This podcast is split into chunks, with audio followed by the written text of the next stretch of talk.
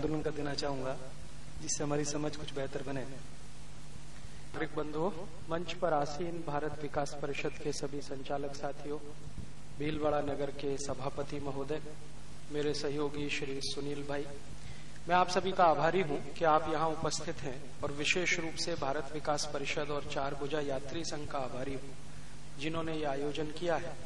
और आपसे भारत के और यूरोप के आपसी जो संबंध रहे हैं सभ्यता और संस्कृति के स्तर पर उसका विश्लेषण करने का मौका दिया है।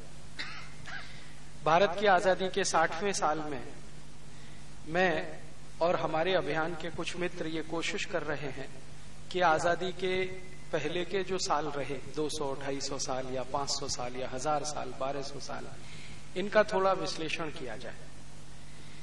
और ये विश्लेषण इसलिए ज़रूरी है कि पिछले आज़ादी के 60 वर्ष में इस देश में एक ऐसा वर्ग पैदा हुआ है, जो आधुनिक शिक्षा का अपने को हिमायती मानता है या आधुनिक शिक्षा में से निकला है और भारतीय सभ्यता और संस्कृति को पश्चिम की तुलना में बहुत कमज़ोर मानता है। हमारे देश में ऐसे हज़ारों की संख्या में engineer, doctor chartered accountant, manager, professor बड़े बड़े इंडस्ट्रियलिस्ट, बिजनेसमैन हैं। जो मन में ऐसी धारणा लिए हुए हैं कि भारतीय सभ्यता और संस्कृति यूरोप की तुलना में कहीं कमज़ोर है, कहीं नीची है, और हमेशा वो गुणगान करते हैं यूरोप और अमेरिकन सभ्यता और संस्कृति के। हैरानी की बात यह है कि न सिर्फ़ वो गुणगान करते हैं, बल्कि उनको मौका मिले तो अपना मातृभूमि, अपना देश छोड़कर, उन देशों में बस जाना, वहीं पर संपत्ति निर्माण करना, अपना जीवन बिताना ये भी तय कर लेते हैं। मुझे बहुत कोफ्त होती है कि कभी कभी मैं दिल्ली जाता हूँ और दिल्ली में अमेरिका की एम्बेसी है। तो उस अमेरिकन एम्बेसी में कभी कभी मेरे कुछ मित्र जो काम करते हैं, उनसे मैं पूछ लेता हूँ कि भाई, इस बार भारत से कितने वीज़ा एप्लीकेशन आए हैं जो अमेरिका जाने के लिए परेशान है? तो वो संख्या हज़ारों में नहीं, लाखों में होती है। यही हालत बंबई में है। यही चेन्नई में है, यही हालत हैदराबाद में है, यही बेंगलोर में है। भारत के जितने भी बड़े शहर हैं, वहाँ लाखों की संख्या में हर साल वीज़ा के लिए निवेदन पत्र भरे जाते हैं कि हम अमेरिका जाना चाहते हैं। और जो अमेरिका में मौका ना मिले तो यूरोप जाना चाहते हैं। लेकिन भारत छोड़ना चाहते हैं। किसी भी कीमत पर इस देश में नहीं रहना चाहते। ये जो वीज़ा के लिए आवेदन देने वाले लोग हैं ये भारत के सरकार के शब्दों में, ब्रेन के स्तर पर, बुद्धि के स्तर पर मलाईदार लोग हैं। और यही लोग जो आईआईटी से निकलते हैं आईआईएम से निकलते हैं बड़े बड़े इंस्टीट्यूशन से पढ़ के निकलते हैं, इनमें बहुत तीव्र इच्छा है भारत छोड़ देने की, अमेरिका जाकर बस जाने की। दूसरी तरफ़ यूरोप और अमेरिका की सरकारें हैं। जो भारत से आने वाले लोगों पर पाबंदियाँ लगाती हैं और आसानी से उनको वीज़ा नहीं मिल पाते आपको सुनकर आश्चर्य होगा, बंबई एम्बेसी, अभी थोड़े दिन पहले मैं गया, मेरे एक मित्र के छोटे से काम के सिलसिले में तो वहाँ एम्बेसी के अधिकारियों ने बताया कि पिछले छह महीने में लगभग साढ़े चार लाख एप्लीकेशन आए हैं वीज़ा के, जो अमेरिका जाने के लिए है। और आपको सुनकर ताजुब होगा कि सवेरे सवेरे दो बजे, जिसको सवेरा कहना थोड़ा तकलीफ़ की बात है, लेकिन सवेरे दो बजे से लाइन लग जाती है वीज़ा एप्लीकेशन के बाहर हिंदुस्तानियों की जो खड़े हैं अपनी पारी के इंतज़ार में, जिनका वहाँ इंटरव्यू होता है। अमरीकी सरकार की पॉलिसी है कि जितने एप्लीकेशन आए, उनमें से 95 परसेंट को रिजेक्ट करो, बस पाँच परसेंट को इंटरव्यू के लिए बुलाओ, उस पाँच परसेंट में भी कम से कम को सिलेक्ट करो और अमेरिका जाने के लिए अनुमति दो। एप्लीकेशंस पूरे देश में लाखों में जाते हैं और हज़ारों करोड़ रुपए हमारे लोग वीज़ा एप्लीकेशन फ़ीस के नाम पर वहाँ भरते हैं, जो कभी भी वापस नहीं मिलता है। और मैंने एक दिन हिसाब निकाला तो पता चला कि अमेरिका की एम्बेसी भारत में सबसे बड़ा प्रॉफिटेबल इंस्टीट्यूशन है। जो अमेरिका की किसी कंपनी से भी ज़्यादा कमाई करता है। एक पैसा भी वो इनकम टैक्स नहीं भरता, एक पैसा भी कॉरपोरेट टैक्स नहीं भरता, लेकिन लाखों लोगों के एप्लीकेशन आ जाने से जो फ़ीस उनको मिलती है, वो उनकी शुद्ध कमाई है, जो भारत से अमेरिका चली जाती है। इससे भी ज़्यादा दुख और तकलीफ़ की बात है कि जब अमेरिकन एम्बेसी आपका इंटरव्यू करती है तो इतने अपमानजनक प्रश्न आपसे पूछे जाते हैं कि कोई भी स्वाभिमानी आदमी वहाँ दो मिनट नहीं खड़ा रह सकता। लेकिन ये अमेरिका जाने के लिए पागल लोग अपने सारे स्वाभिमान को गिरवी रख के वहाँ पूरा अपमान सहन करते हैं और किसी तरह एक बार अमेरिका जाने को मिल जाए या यूरोप जाने को मिल जाए तो अपने को ऐसा मानते हैं जैसे स्वर्ग मिल गया। मेरे मन में कई वर्षों से ये विचार घूमता है मैं इंजीनियरिंग विषय का विद्यार्थी रहा और मेरे अपने फ़ील्ड में इलेक्ट्रॉनिक्स टेलीकम्युनिकेशन में तो मैंने देखा है, सबका अंतिम सपना भारत छोड़ना और किसी तरह अमेरिका और यूरोप में बस जाना, यही है। क्योंकि इलेक्ट्रॉनिक्स और टेलीकम्युनिकेशन की सबसे बड़ी मांग, सबसे भारी मांग इन्हीं देशों में है। इन लोगों से जब भी मैं चर्चा बात करता हूँ तो एक ही बात सुनने को मिलती है, भारत में क्या रखा है? भारतीय सभ्यता और संस्कृति में क्या रखा है?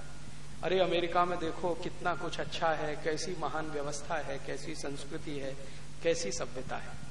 ये सुनते सुनते बहुत दिन मैंने सोचना शुरू किया कि आखिर जिस अमेरिका और यूरोप की सभ्यता और संस्कृति को इतनी महान हमारे देश के लोग मानने लगे हैं, इसकी वास्तविकता पता की जाए।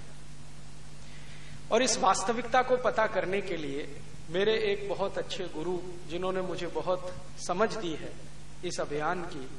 उनका नाम श्री धर्मपाल जी। उनके साथ मैंने बहुत दिन चर्चा किया, विचार किया।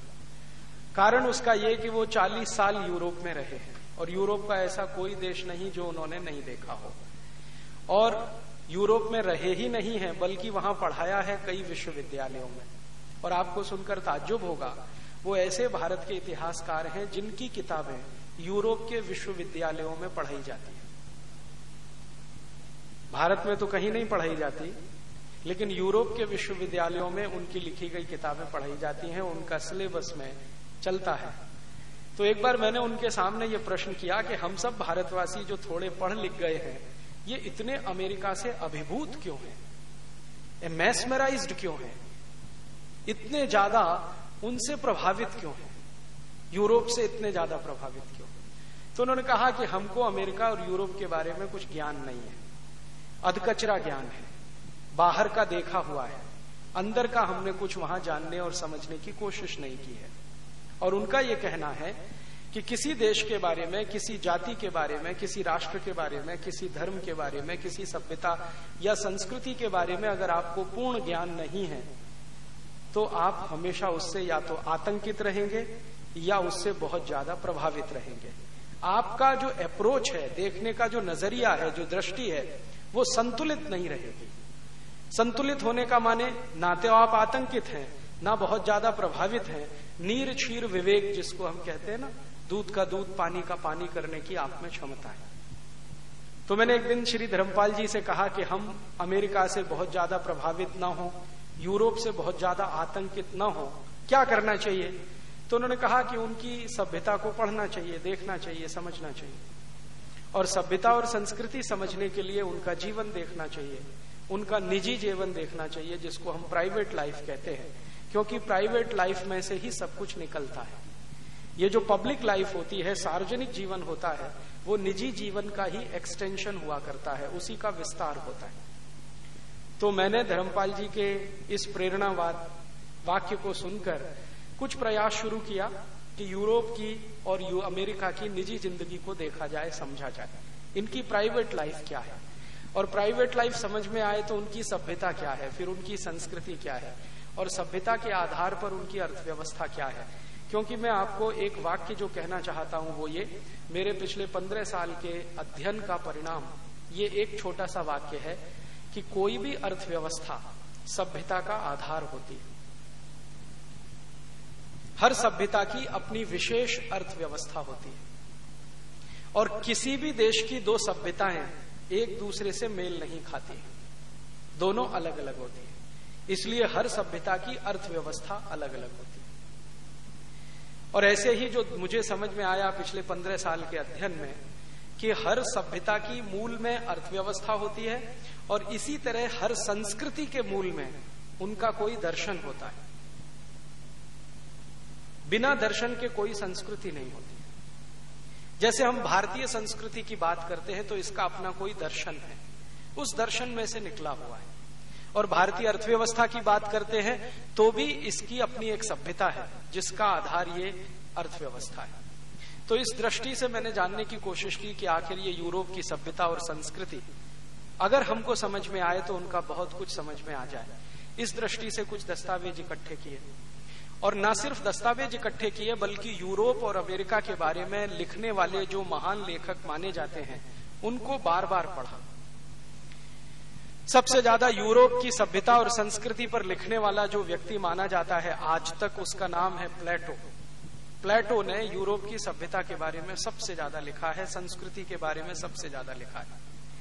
और प्लेटो के बारे में यूरोप में यह कहा जाता है, the whole of the European civilisation foot note of Plato the whole of the European civilisation is a foot note of Plato माने यूरोप की सभ्यता का जो सारा कुछ है ना, वो प्लेटो के किसी पुस्तक में लिखे गए फुटनोट के बराबर है। इसका मतलब क्या है? इसका मतलब यह है कि प्लेटो यूरोपियन सभ्यता का पितामह है। आप सोचिए यूरोप के सबसे महान दार्शनिक प्लेटो की लिखी गई पुस्तकों के जो फुटनोट्स हैं, फुटनोट माने किताब के नीचे जो लिखी जाती हैं कुछ लाइनें तो वो कहते हैं कि पूरी सभ्यता यूरोप की प्लेटो के फुटनोट के बराबर है। इसका माने प्लेटो यूरोपियन सभ्यता का सबसे ऊँचा शिखर पुरुष है, जिसने यूरोपियन सभ्यता को सबसे ज़्यादा परिभाषित किया है। प्लेटो की दो किताबें मैंने बहुत पढ़ी हैं।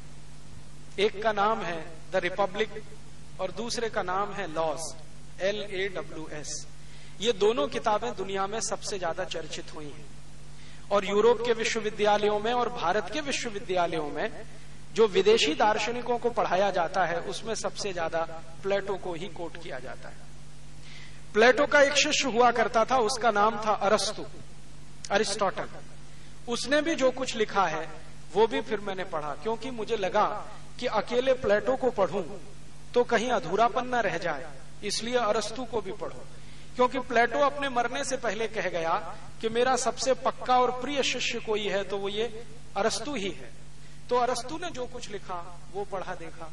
फिर अरस्तु के बाद के जो दार्शनिक हुए हैं, जैसे लेबिनिज हुआ, देकारते हुआ, उनको पढ़ा। और आधुनिक दार्शनिकों में, जो सबसे महान माना जाता है यूरोप में, उसका नाम है रूसो। रूसो ने जो कुछ लिखा वो देखा पढ़ा। इसके अलावा यूरोप और अमेरिका की जो प्राइवेट लाइफ है, उनकी जो निजी ज़िंदगी है, उसके बीस हज़ार से ज़्यादा दस्तावेज़ इकट्ठे किए, उनको देखा और पढ़ा। यूरोपियन हिस्ट्री जो रही है और अमेरिकन हिस्ट्री रही है, उसको देखा पढ़ा। और उसमें से जो निचोड़ निकला, वो अगले एक डेढ़ घंटे में मैं आपको बताने जा रहा हूँ। ये जो यूरोप है इसके बारे में एक बात तो भौगोलिक रूप से मैं आपको बता दूँ, ताकि आगे आपको समझना बहुत आसान रहे कि यूरोप दुनिया का एक ऐसा खंड है, जिसमें मैं अमेरिका को भी शामिल मानता हूँ, क्योंकि अमेरिका यूरोप का ही एक्सटेंशन है। आप में से शायद बहुत कम लोग ये जानते होंगे, या जानते होंगे तो अच्छा है कि अमेरिका में कुछ भी अमेरिकन नहीं है, जो भी कुछ है वो यूरोपियन है। अमेरिका में रहने वाली जितनी भी जातियाँ हैं उनमें से मूल अमेरिकन एक भी नहीं है, सब यूरोपियन है। अमेरिका की जो मूल जाति कोई हुआ करती थी, जिनको रेड इंडियंस कहा जाता था, उनका तो सफाया कर दिया गया। आपको शायद मालूम है कि रेड इंडियंस की 14 करोड़ की जनसंख्या हुआ करती थी, उन सबको मार डाला गया। और आज मुश्किल से अमेरिका में पचास हज़ार भी रेड इंडियंस नहीं होंगे। और जो हैं वो अमेरिका के मूल समाज में नहीं रहते, केंद्रीय समाज में नहीं रहते, अमेरिकी समाज से बिल्कुल बाहर रहते। आप अगर इनकी कल्पना करना चाहें तो ऐसे मान लें, जैसे भारत में हम सब भारतवासी, हमने कुछ लोगों को अपने किनारे किया हुआ है। वो हमारे देश के वनवासी लोग, जंगलों में रहने वाले लोग, जिनके बारे में ना हम खोज खबर रखते हैं, ना उनको हमारे बारे में कोई खोज खबर है। ऐसे ही अमेरिका में स्थिति है मूल अमेरिकनों की, जिनको रेड इंडियंस कहा जाता है। और ये जो कत्लेआम हुआ है अमेरिका में चौदह करोड़ रेड इंडियंस को मारने का, ये एक दो वर्ष में नहीं हुआ है, सैकड़ों वर्ष में हुआ है। आप जानते हैं कि अमेरिका की कहानी कुछ इस तरह से शुरू होती है कि एक कोलंबस नाम का स्पेनिश व्यक्ति अमेरिका पहुँच गया सन चौदह में। और उसके बारे में दुनिया के इतिहासकार ये लिखने लगे कि कोलंबस ने अमेरिका की खोज की। अमेरिका कोलंबस के पहले से था। कोलंबस ने अमेरिका जाने वाले एक रास्ते को खोजा था। अमेरिका जाने के बीसियों रास्ते थे। उनमें से एक रास्ता उसने खोजा था। और संयोग से वो रास्ता ऐसा था कि उस पर पहले कोई गया नहीं था। तो वो कोलंबस के नाम हो गया। कोलंबस स्पेनिश था। उसके पीछे स्पेन की आर्मी भी आई थी। और कोलंबस उस जमाने का स्पेन का सबसे बड़ा गुंडा, माफिया, डॉन, जो कहना हो कह सकते हैं, इस तरह का व्यक्ति था। जैसे हम दाऊद इब्राहिम का नाम सुनते हैं, इसी तरह का व्यक्ति था कोलंबस। उसका मूल काम यह था लोगों को मारना, पीटना और उनसे धन संपत्ति वसूल लेना। स्पेन की सरकार ने उसको एक चार्टर दिया था, एक अधिकार पत्र दिया था और कहा था कि तुम जाओ और जो कुछ भी लूट कर ला सकते हो ले आओ और उसमें से 25 परसेंट हमें दे देना, बाकी तुम अपने लोगों में बांट लेना। तो लूट मार के उद्देश्य से वो निकला था और उसने अमेरिका में भयंकर लूट मार की थी। लूट मार के साथ जो कुछ भी धन संपत्ति वो लेके आया तो उससे स्पेन के लोगों को पता चला कि अमेरिका में बहुत धन और संपत्ति है। तो स्पेन के बाकी लोग उसके पीछे पीछे गए और स्पेन के लोगों ने बहुत लंबे समय तक अमेरिका में कत्लेआम मचाया। जो मूल अमेरिकन थे, उनको मार पीट के खत्म करने का शुरू किया। स्पेनिश लोगों ने जब भरपूर अमेरिका को लूट लिया तो उसके पीछे पीछे थोड़े दिन के लिए पुर्तगाली पहुँच गए। फिर फ्रांसीसी पहुँच गए। अंत में ये अंग्रेज़ पहुँच गए। और अंग्रेज़ों ने आज का जो अमेरिका है, जिसको यूएसए कहते हैं यूनाइटेड स्टेट्स ऑफ़ अमेरिका जहाँ इस समय 27 राज्य हैं, इसके लगभग तेरह राज्यों को अंग्रेज़ों ने कई सौ साल तक लूटा। और लगभग आधे से ज़्यादा अमेरिका पर इनका कब्जा रहा। पूरे अमेरिका पर तो ये कभी कब्जा नहीं कर पाए। तो उस अमेरिका पर लगभग चौदह से लेकर लगातार ये जो हमले हुए 1770 1775 तक, उसके बाद अमेरिका आज़ाद हुआ। तो ये जो हमले हुए, इसमें अमेरिका का मूल चरित्र बदल गया। यूरोपियन नागरिकों का प्रभुत्व वहाँ हो गया। उन्होंने जाकर कब्जे कर लिए कॉलोनीज बना लिया और उन्हीं की जनसंख्या वहाँ पर बढ़ती चली गई। मूल अमेरिकन खत्म हो गए। अब आज जो अमेरिका में प्रभावशाली लोग माने जाते हैं, जो ऊँचे पदों पर बैठे हुए हैं, अमेरिका की बड़ी बड़ी जो कंपनियाँ हैं, जो अमेरिकन कॉरपोरेशन के नाम से सारी दुनिया में जानी जाती हैं, इन कंपनियों के जितने भी प्रमुख व्यक्ति हैं वो नॉन अमेरिकन हैं सबके सब। अगर आप किसी भी अमेरिका की बड़ी से बड़ी कंपनी का इतिहास खोजना शुरू करें, जैसे पेप्सी कोला है कोका कोला है, कॉलगेट पामोलिव है, प्रॉक्टर एंड गैम्बुल है, रैकेट एंड कोलमैन है, जॉनसन एंड जॉनसन है, ये सब अमेरिका की टॉप 500 कंपनियों में गिनी जाने वाली है। जर्नल मोटर्स है जर्नल इलेक्ट्रिक है रेथियोन कॉरपोरेशन है आईबीएम है, ये सब अमेरिका की टॉप 500 कंपनियों में गिनी जाती है। तो इन सब के शीर्ष पर बैठे हुए लोगों को अगर आप देखेंगे तो वो सब ज्यूज हैं, यहूदी हैं, और यहूदी सब नॉन अमेरिकन है।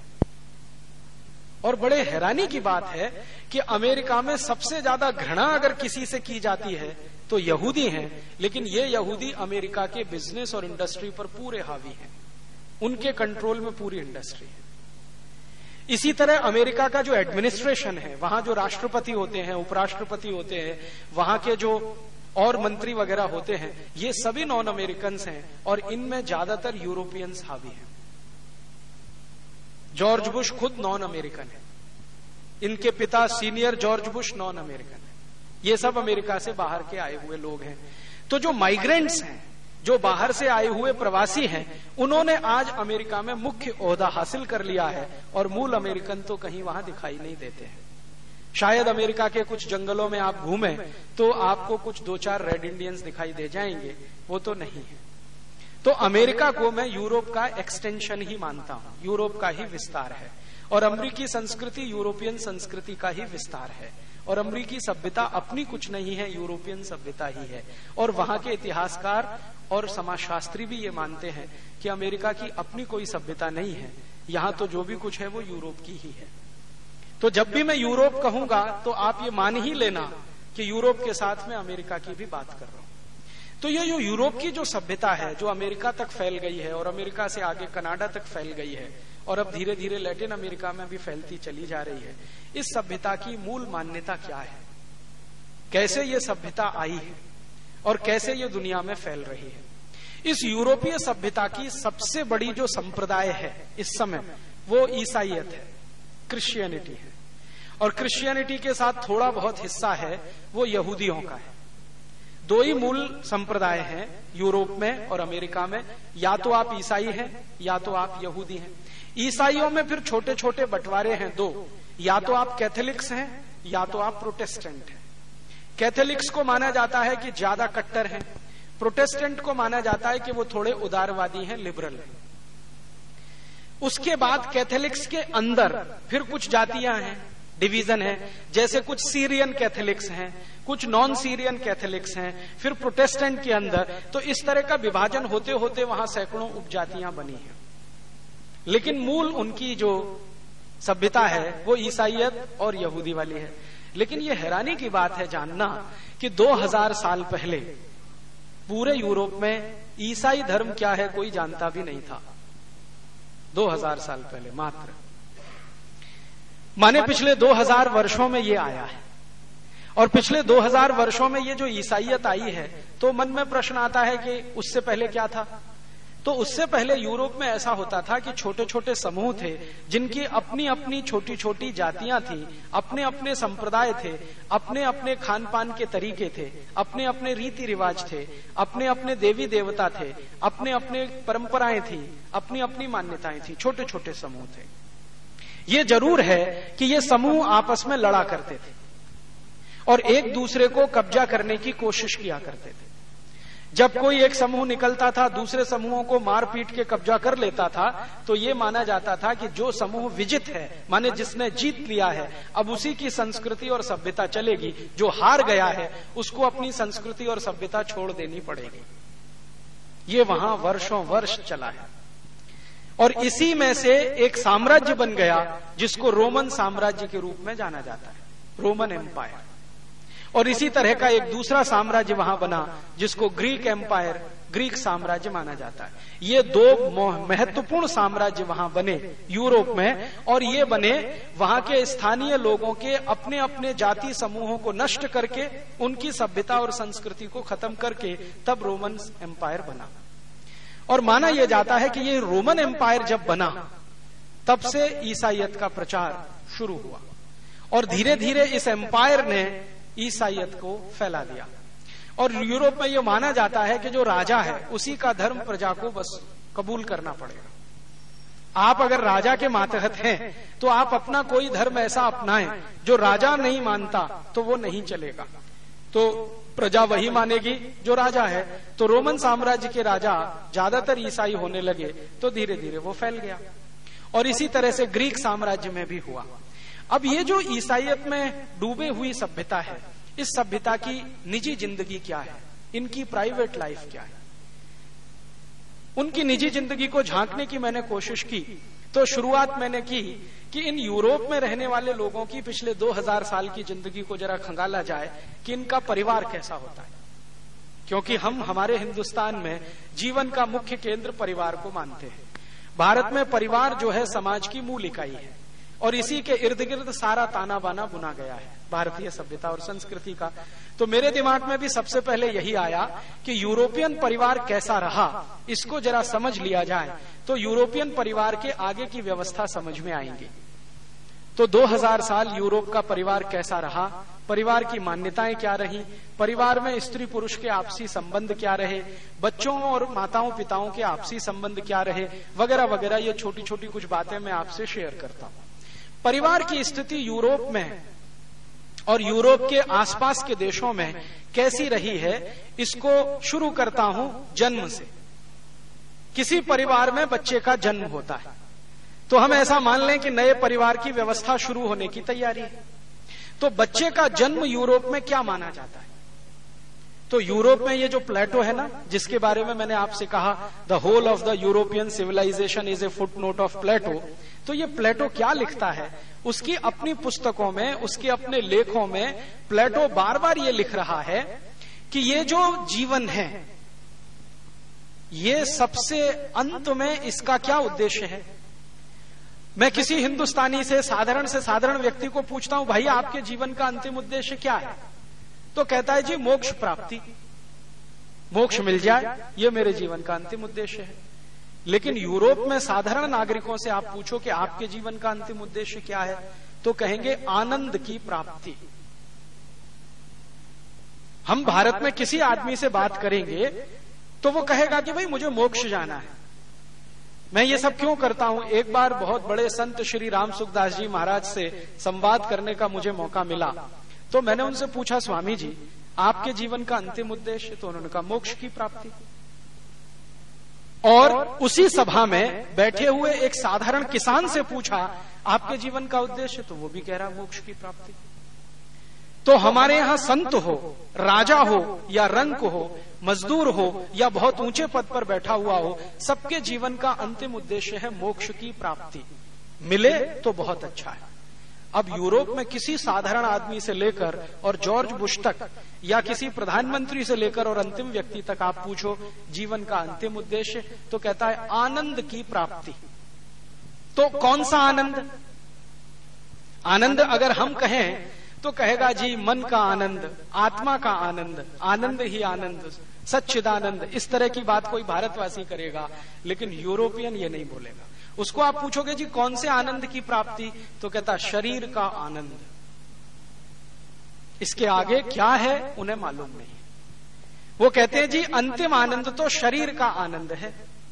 तो शरीर का आनंद उनके जीवन का सबसे प्रमुख वो है, उद्देश्य है। तो परिवार में स्त्री पुरुष के जो संबंध हैं, वो शरीर के आनंद की प्राप्ति के लिए हैं, ना कि किसी प्रजाति को बढ़ाने के लिए। यह समझने की बात है। अंग्रेज़ी में एक शब्द होता है प्रोक्रिएशन माने प्रजाति को आगे बढ़ाना। तो यूरोप में कोई भी स्त्री और पुरुष प्रजाति को बढ़ाने के उद्देश्य से एक दूसरे से नहीं मिलते हैं।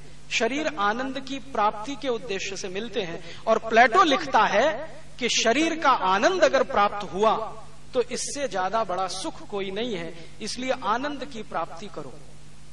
फिर बाद में वही प्लेटो कहता है कि अगर शरीर के आनंद की प्राप्ति में कुछ रुकावट है, बाधा है तो उसको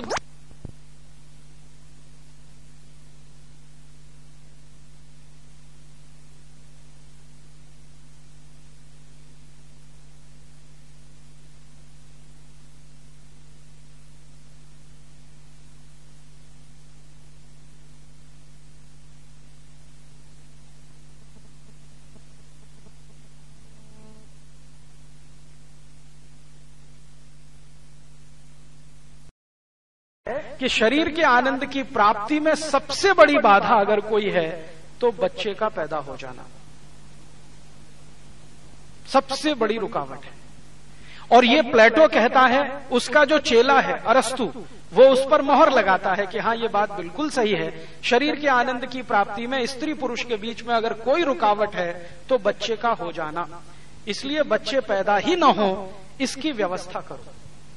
फिर आगे बढ़े, नए दार्शनिकों में आए लेबिनिट्स की बात करें देकार्ती की बात करें, या तो रूसों की बात करें तो वो भी कहते हैं कि हाँ हम सभी दार्शनिक इस बात पर एक मत है, सहमत हैं। जो प्लेटो ने कहा है, वही सत्य है। जो अरस्तु कह गया, वही अंतिम सत्य है। हम भी मानते हैं कि स्त्री पुरुष का मिलन आनंद की प्राप्ति के लिए है और इसमें कोई रुकावट हो तो वो बच्चे ही हैं। तो इसलिए बच्चे पैदा ना हो, इसकी व्यवस्था करो। तो इसकी दो व्यवस्थाएँ उन्होंने की हैं। आपको सुनकर हैरानी होगी 2000 साल यूरोप में एक परंपरा रही कि अगर गर्भ में बच्चा आया तो या तो गर्भपात करके मारो, नहीं तो जन्म लेते ही उसके मरने की व्यवस्था करो। इसलिए यूरोप में पुराने जितने भी कानून हैं, प्लेटो की किताब अगर आप लॉज पढ़ेंगे ना तो लॉज में गर्भपात को कानूनन बना दिया उसने और दर्जा दे दिया। माने गर्भपात यूरोप में 2000 साल तक कानूनन किया जाने वाला कृत्य है, वो गैर कानूनी कुछ भी नहीं है उसमें। वो वैधानिक है गैर कानूनी अवैधानिक उसमें कुछ भी नहीं है। तो अब उन्होंने क्या किया? बच्चों को नहीं जान आना है दुनिया में। तो गर्भपात कराओ तो बड़े पैमाने पर यूरोप में उत्तर से दक्षिण, पूरब से पश्चिम गर्भपात कराने की परंपरा है। और जो बच्चे गर्भपात के कराने में नहीं मिट पाए, नहीं मर पाए तो वो पैदा हो जाएँ तो उनको घर के बाहर टोकरी में रख के छोड़ दिया जाता है। कुत्ते खा जाएँ, भेड़िए खा जाएँ। और अगर कुत्ते और भेड़ियों से भी बच जाएँ तो उन बच्चों को किसी चर्च के दरवाजे पर छोड़ दिया जाता है। अनाथ और लावारिस, ये उनकी परंपरा है। प्लेटो से शुरू होकर और आधुनिकतम दार्शनिक रूसों तक ये परंपरा बदस्तूर चली है। और ये परंपरा 1950 तक भी यूरोप के गाँव गाँव में फैली रही। अब समझ में आता है कि इन यूरोपियन देशों की जनसंख्या इतनी कम कैसे है। एक एक करोड़ से भी छोटे देश तेईस हैं यूरोप में। तेईस देशों की जनसंख्या तो एक करोड़ से भी कम है। और इन तेईस देशों की जनसंख्या जो एक करोड़ से कम है, इन देशों की चर्चा बहुत होती है दुनिया में। और यूरोप में मुश्किल से दो तीन देश हैं, जिनकी जनसंख्या पाँच करोड़ या सात करोड़ के आसपास है, उनकी चर्चा और भी ज़्यादा होती है। तो बहुत दिन मेरे मन में यह प्रश्न रहता था कि आखिर यूरोप की जनसंख्या इतनी कम क्यों है? तो उसका कारण अब समझ में आया, दो ढाई हज़ार साल उस देश में बच्चों को जन्म लेते ही या तो मारो, या तो मारने के लिए छोड़ दो टोकरी में रखकर दरवाजे के पास छोड़ दो, कुत्ता खा जाए, भेड़िया खा जाए, और उसमें से भी बच गया तो अनाथ आश्रम में जाके छोड़ दो। वो अनाथ आश्रम वाले उसको पालेंगे। ये स्त्री पुरुष का काम नहीं है। तो जन्म तो कुछ इस तरह का है। और बच्चे का जन्म अगर है, और उसको अपने घर में रखना है तो ये फैसला करने का अधिकार सिर्फ़ पिता को है, माता को नहीं है। माँ ये तय नहीं कर सकती कि मैं मेरे बच्चे को नहीं छोड़ूँगी। पिता तय करेगा कि इसको छोड़ना है या रखना है। कारण क्या है? प्लेटो कहता है कि स्त्रियों में आत्मा नहीं होती। इसलिए सत्य और असत्य का विवेक नहीं होता उसको। और सत्य और असत्य का विवेक नहीं होता है, इसलिए स्त्रियों को फैसला करने का अधिकार नहीं है। आत्मा सिर्फ़ पुरुषों में होती है, स्त्रियों में नहीं होती। प्लेटो तो अपनी पुस्तक रिपब्लिक में और लॉज में दोनों जगह कह रहा है कि स्त्रियाँ तो ऐसी होती हैं जैसे मेज कुर्सी। जब चाहो तो घर से निकाल दो, जब चाहो नई मेज कुर्सी बना के ले आओ। उनका अपना कुछ भी नहीं। और आपको सुनकर ताज्जुब होगा, आज के आधुनिक समाज में सन 1950 तक यूरोप के किसी भी देश में किसी भी स्त्री को वोट डालने का अधिकार नहीं था। सन 1950 तक, माने आज से मुश्किल से 55 साल पहले तक। और वोट डालना तो छोड़ दो, किसी भी बैंक में बैंक अकाउंट खोलने का अधिकार नहीं था किसी स्त्री को। बैंक अकाउंट उसका पति ही खोल सकता है, महिला नहीं खोल सकती। और अगर कोई महिला को पुरुष नहीं है, विधवा है तो भी उसका बैंक अकाउंट वो नहीं खोलेगी, उसका कोई बेटा है तो बेटे के नाम से खुल सकता है। और जो बेटी है तो बेटी के नाम से नहीं खुलेगा। तो फिर क्या करे? तो उसके नज़दीक का कोई रिश्तेदार का बेटा है, उसके नाम से बैंक अकाउंट खुल सकेगा। और जो नज़दीक में भी बेटा नहीं है तो पड़ोसी के बेटे के नाम से बैंक अकाउंट वो खुलवा सकती है, उसके अपने नाम से कोई बैंक अकाउंट नहीं खोलेगी। और ये माँ, ये बात अमेरिका में 1950 तक रही है। अमेरिका की जो सबसे पुरानी बैंक है ना, बैंक ऑफ़ अमेरिका इसके 1950 के पहले के रिकॉर्ड्स मैंने देखे तो कोई भी स्त्री का अकाउंट ही नहीं है। सभी पुरुषों के अकाउंट है। इसी तरह यूरोप की एक बड़ी बैंक है ए एन जेड ग्रिंडलेस इसमें 1950 के पहले एक भी स्त्री अकाउंट नहीं है। इसी तरह एक अमेरिका की बैंक है, यूरोप की बैंक है स्टैंडर्ड चार्टेड इसमें कोई स्त्री और महिला का अकाउंट ही नहीं है 1950 के पहले। और ये परंपरा प्लेटो के जमे से, जमाने से आ गई कि स्त्री को आत्मा नहीं है तो वो सही और गलत का निर्णय नहीं कर सकती, उसको विवेक नहीं है तो उसको ना वोट देने का अधिकार, न अकाउंट खोलने का अधिकार, न संपत्ति बनाने का अधिकार, न अपने घर में बच्चे को रखना है कि नहीं रखना है, इसका कोई अधिकार, कोई भी अधिकार नहीं। ऐसी उनकी परिवार व्यवस्था है। अब इसमें थोड़ा आगे बढ़े कि बच्चे पैदा हो गए तो पति तय करेगा, माने पुरुष तय करेगा कि उसको रखना है या नहीं रखना है। अगर उसने मान लिया कि इसको रखना है तो रख लिया जाए, नहीं रखना है तो बाहर छोड़ दिया जाए पैदा होते ही। या तो भेड़िए खा जाए, या तो कुत्ते खा जाए, नहीं तो अनाथ आश्रम वाले उसको ले जाए। तो परिणाम ये रहा है कि यूरोप में ज़्यादातर बच्चे या तो मरे और या तो अनाथ आश्रम में गए।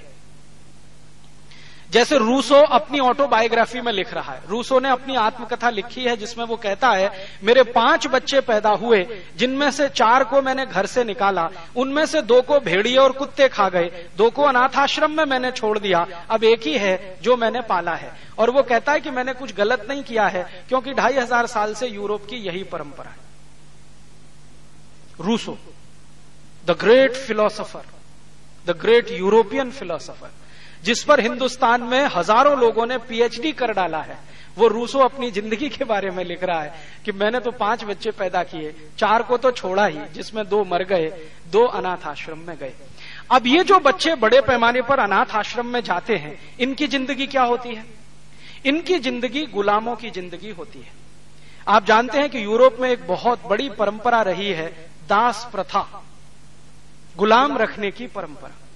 तो जो बच्चा परिवार में रह गया, उसको छोड़कर जितने बच्चे अनाथ आश्रम में जाएँगे, वो सब दास बनाए जाएँगे, गुलाम बनाए जाएँगे। अब आगे बढ़िए। ये बच्चे अनाथ आश्रम में बड़े होंगे तो इनके बड़े होने का खर्चा कौन देगा? तो वहाँ का राजा देगा, या सरकार देगी। सरकार और राजा वो पैसा कहाँ से लाएगा? उसके लिए नागरिकों पर टैक्स लगाया जाएगा। तो नागरिकों से लिए गए टैक्स के पैसे से वहाँ अनाथ आश्रम चलेंगे। और उन अनाथ आश्रमों में ऐसे बच्चों का लालन पालन और शिक्षण होगा जो गुलाम बनाने की तैयारी में रहेंगे, जो आगे चल के गुलाम बनेंगे। ये जो अनाथ आश्रम यूरोप में चलते रहे हैं, आज भी चलते हैं। इनको चलाने का मुख्य दायित्व चर्च का है। तो सरकार क्या करती है? चर्च के लिए फंड्स निकाल के रख देती है। और चर्च उन अनाथ आश्रमों को चलाने की व्यवस्था में लग जाते हैं। तो चर्चों के द्वारा चलाए जाने वाले अनाथ आश्रमों को यूरोप में कॉन्वेंट कहा जाता है।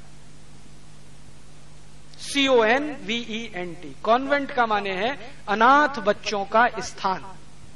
यहाँ वो अनाथ बच्चे पढ़ सकते हैं तो पढ़ें, खेल सकते हैं, खेलें, रह सकते हैं, रहें। लेकिन वो कॉन्वेंट है अनाथ बच्चों के लिए, लावारिस बच्चों के लिए, ऐसे बच्चों के लिए जिनको उनके माँ बाप ने छोड़ दिया है। अब ये जो कॉन्वेंट है, आप चाहें तो वेबस्टर डिक्शनरी निकालें, जो सबसे पुरानी डिक्शनरी है इंग्लैंड की या यूरोप की। उसमें कॉन्वेंट का अर्थ बिल्कुल स्पष्ट आप पढ़ सकते हैं। अनाथ बच्चों का स्कूल, लावारिस बच्चों का स्थान, ये वहाँ पर है। तो वहाँ पर कॉन्वेंट स्कूल हैं या कॉन्वेंट इंस्टीट्यूशंस हैं, वो सभी लावारिस और अनाथ बच्चों के लिए है।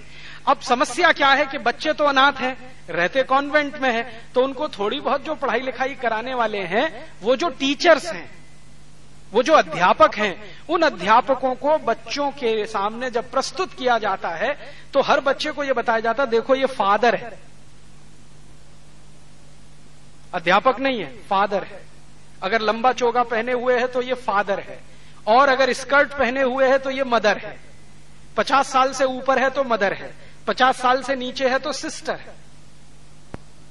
पुरुष में अगर पचास साल से ऊपर है तो फादर है। पचास साल के नीचे है तो ब्रदर है। क्यों? ये mother, father, brother, sister convent में क्यों? क्योंकि असली है नहीं।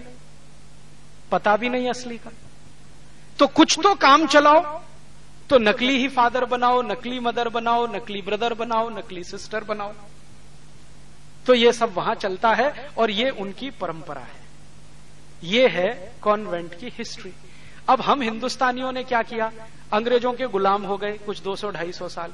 तो अंग्रेज़ों की उस कॉन्वेंट पद्धति को हमने भी ले लिया। और इस देश में मैकोले नाम का एक अंग्रेज़ अधिकारी आया। उसने पहला कॉन्वेंट स्कूल शुरू किया कलकत्ता में। उसके बाद साढ़े तीन सौ और शुरू हो गए। और ये अंग्रेज़ों के जाने के बाद अब हज़ारों की संख्या में हो गए। हमने बिना सोचे, बिना समझे कॉन्वेंट स्कूल गाँव गाँव गली गली नगर नगर खड़े कर दिए। और विचित्र विचित्र कॉन्वेंट स्कूल हैं इस देश में। Bajrang Bali convent school. आपको देखना हो तो मेरे साथ चलिए, मैं दिखाता हूँ आप बंबई में है। Saraswati Devi convent school. Mahavir Jain convent school. आपको मालूम है, बेंगलोर में एक बहुत बड़ा बना है। Mahavir Jain convent school. करोड़ों रुपए खर्च करके उसको बनाया गया।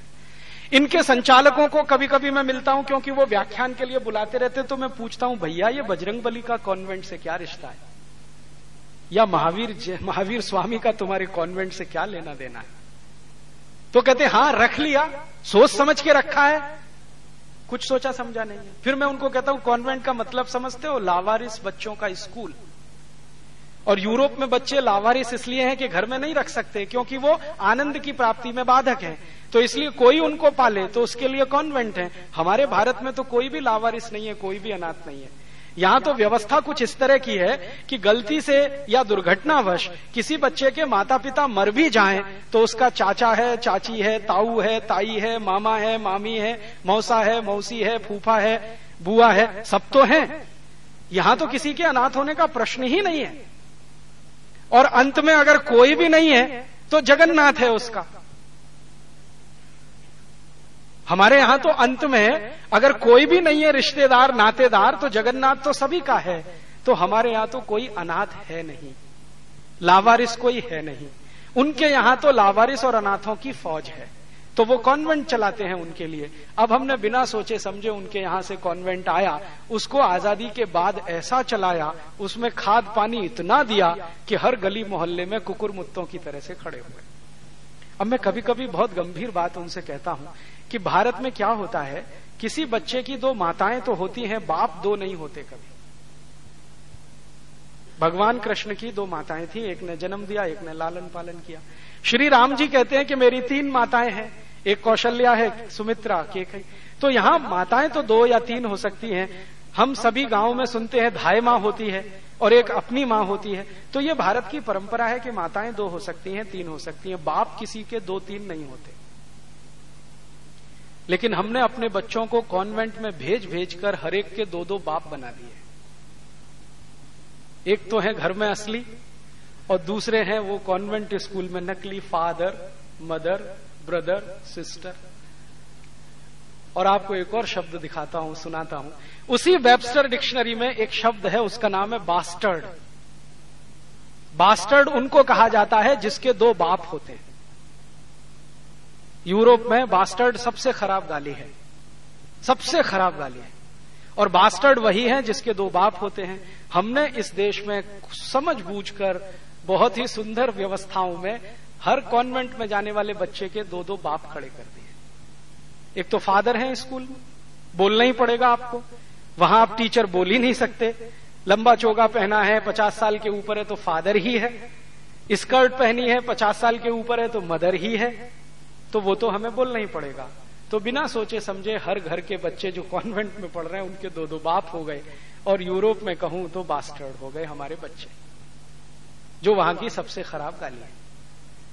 थोड़ा आगे बढ़े, परिवार व्यवस्था में आगे चले। कि ये जो बच्चे पैदा होते हैं, स्त्री पुरुष के मिलन से, ये होते कैसे हैं? क्या विवाह करके या बिना विवाह किए हुए? तो प्लेटो कहता है कि चूँकि स्त्री में आत्मा नहीं होती, चूँकि स्त्री में समझ नहीं होती, विवेक नहीं होता, सत्य सत्य का ज्ञान नहीं होता, इसलिए उससे विवाह करना स्त्री की गुलामी के जैसा है, इसलिए बिना विवाह के रहना ही अच्छा है। ये प्लेटो फिलॉसफी है। प्लेटो डॉक्ट्रिन कहा जाता है यूरोप में इसको। फिर प्लेटो के नीचे अरिस्टोटल है, वो भी इसी को आगे बढ़ा रहा है। उसके आगे जितने हैं, वो सब बढ़ा रहे हैं। तो मतलब क्या है? यूरोप में बिना विवाह के ही स्त्रियों के साथ रहना अच्छा माना जाता है। इसलिए सत्तर प्रतिशत यूरोप की प्रजा विवाह नहीं करती।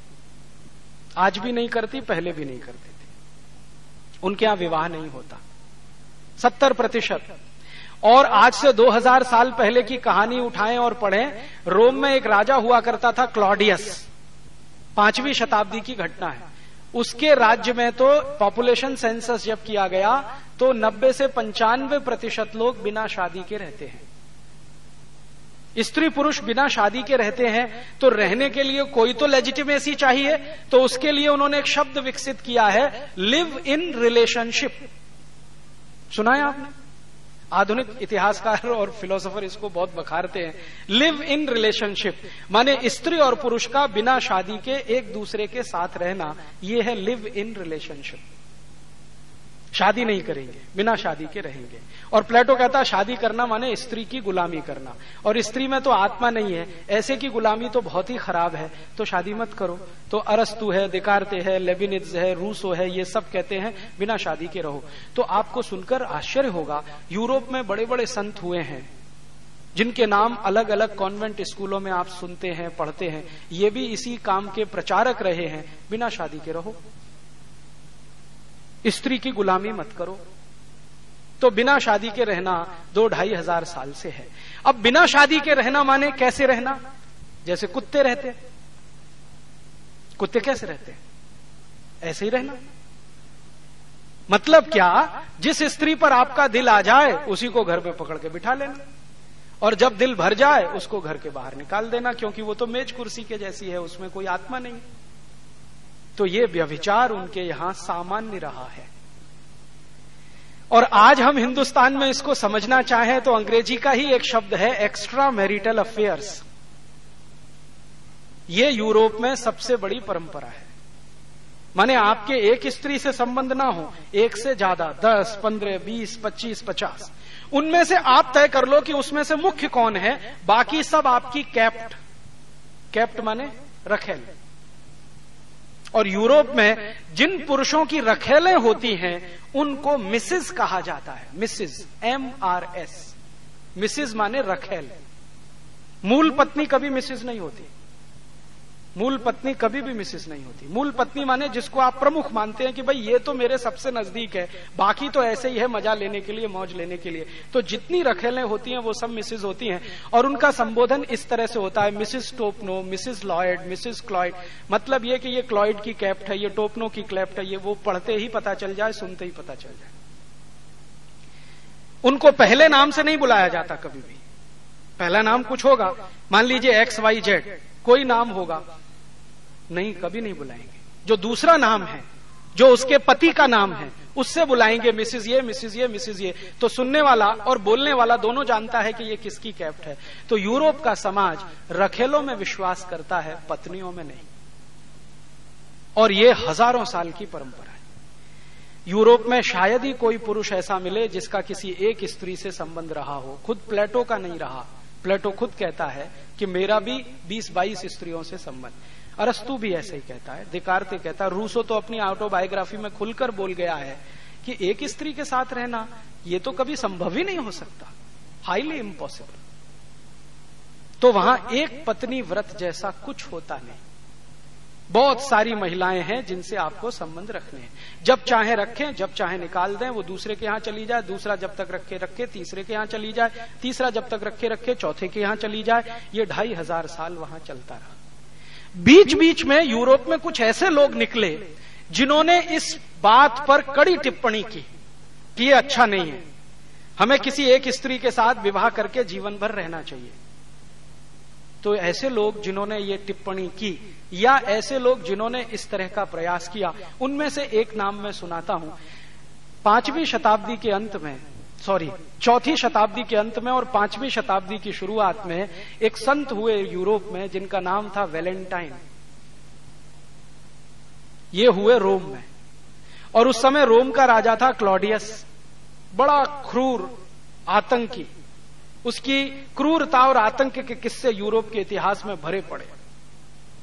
तो क्लॉडियस जो है कहता है कि भाई, हम तो महान यूरोपियन परंपरा के वाहक हैं, जिसमें स्त्री को तो रखेल बना के ही रखा जा सकता है। पत्नी का दर्जा उसको देना मूर्खता है।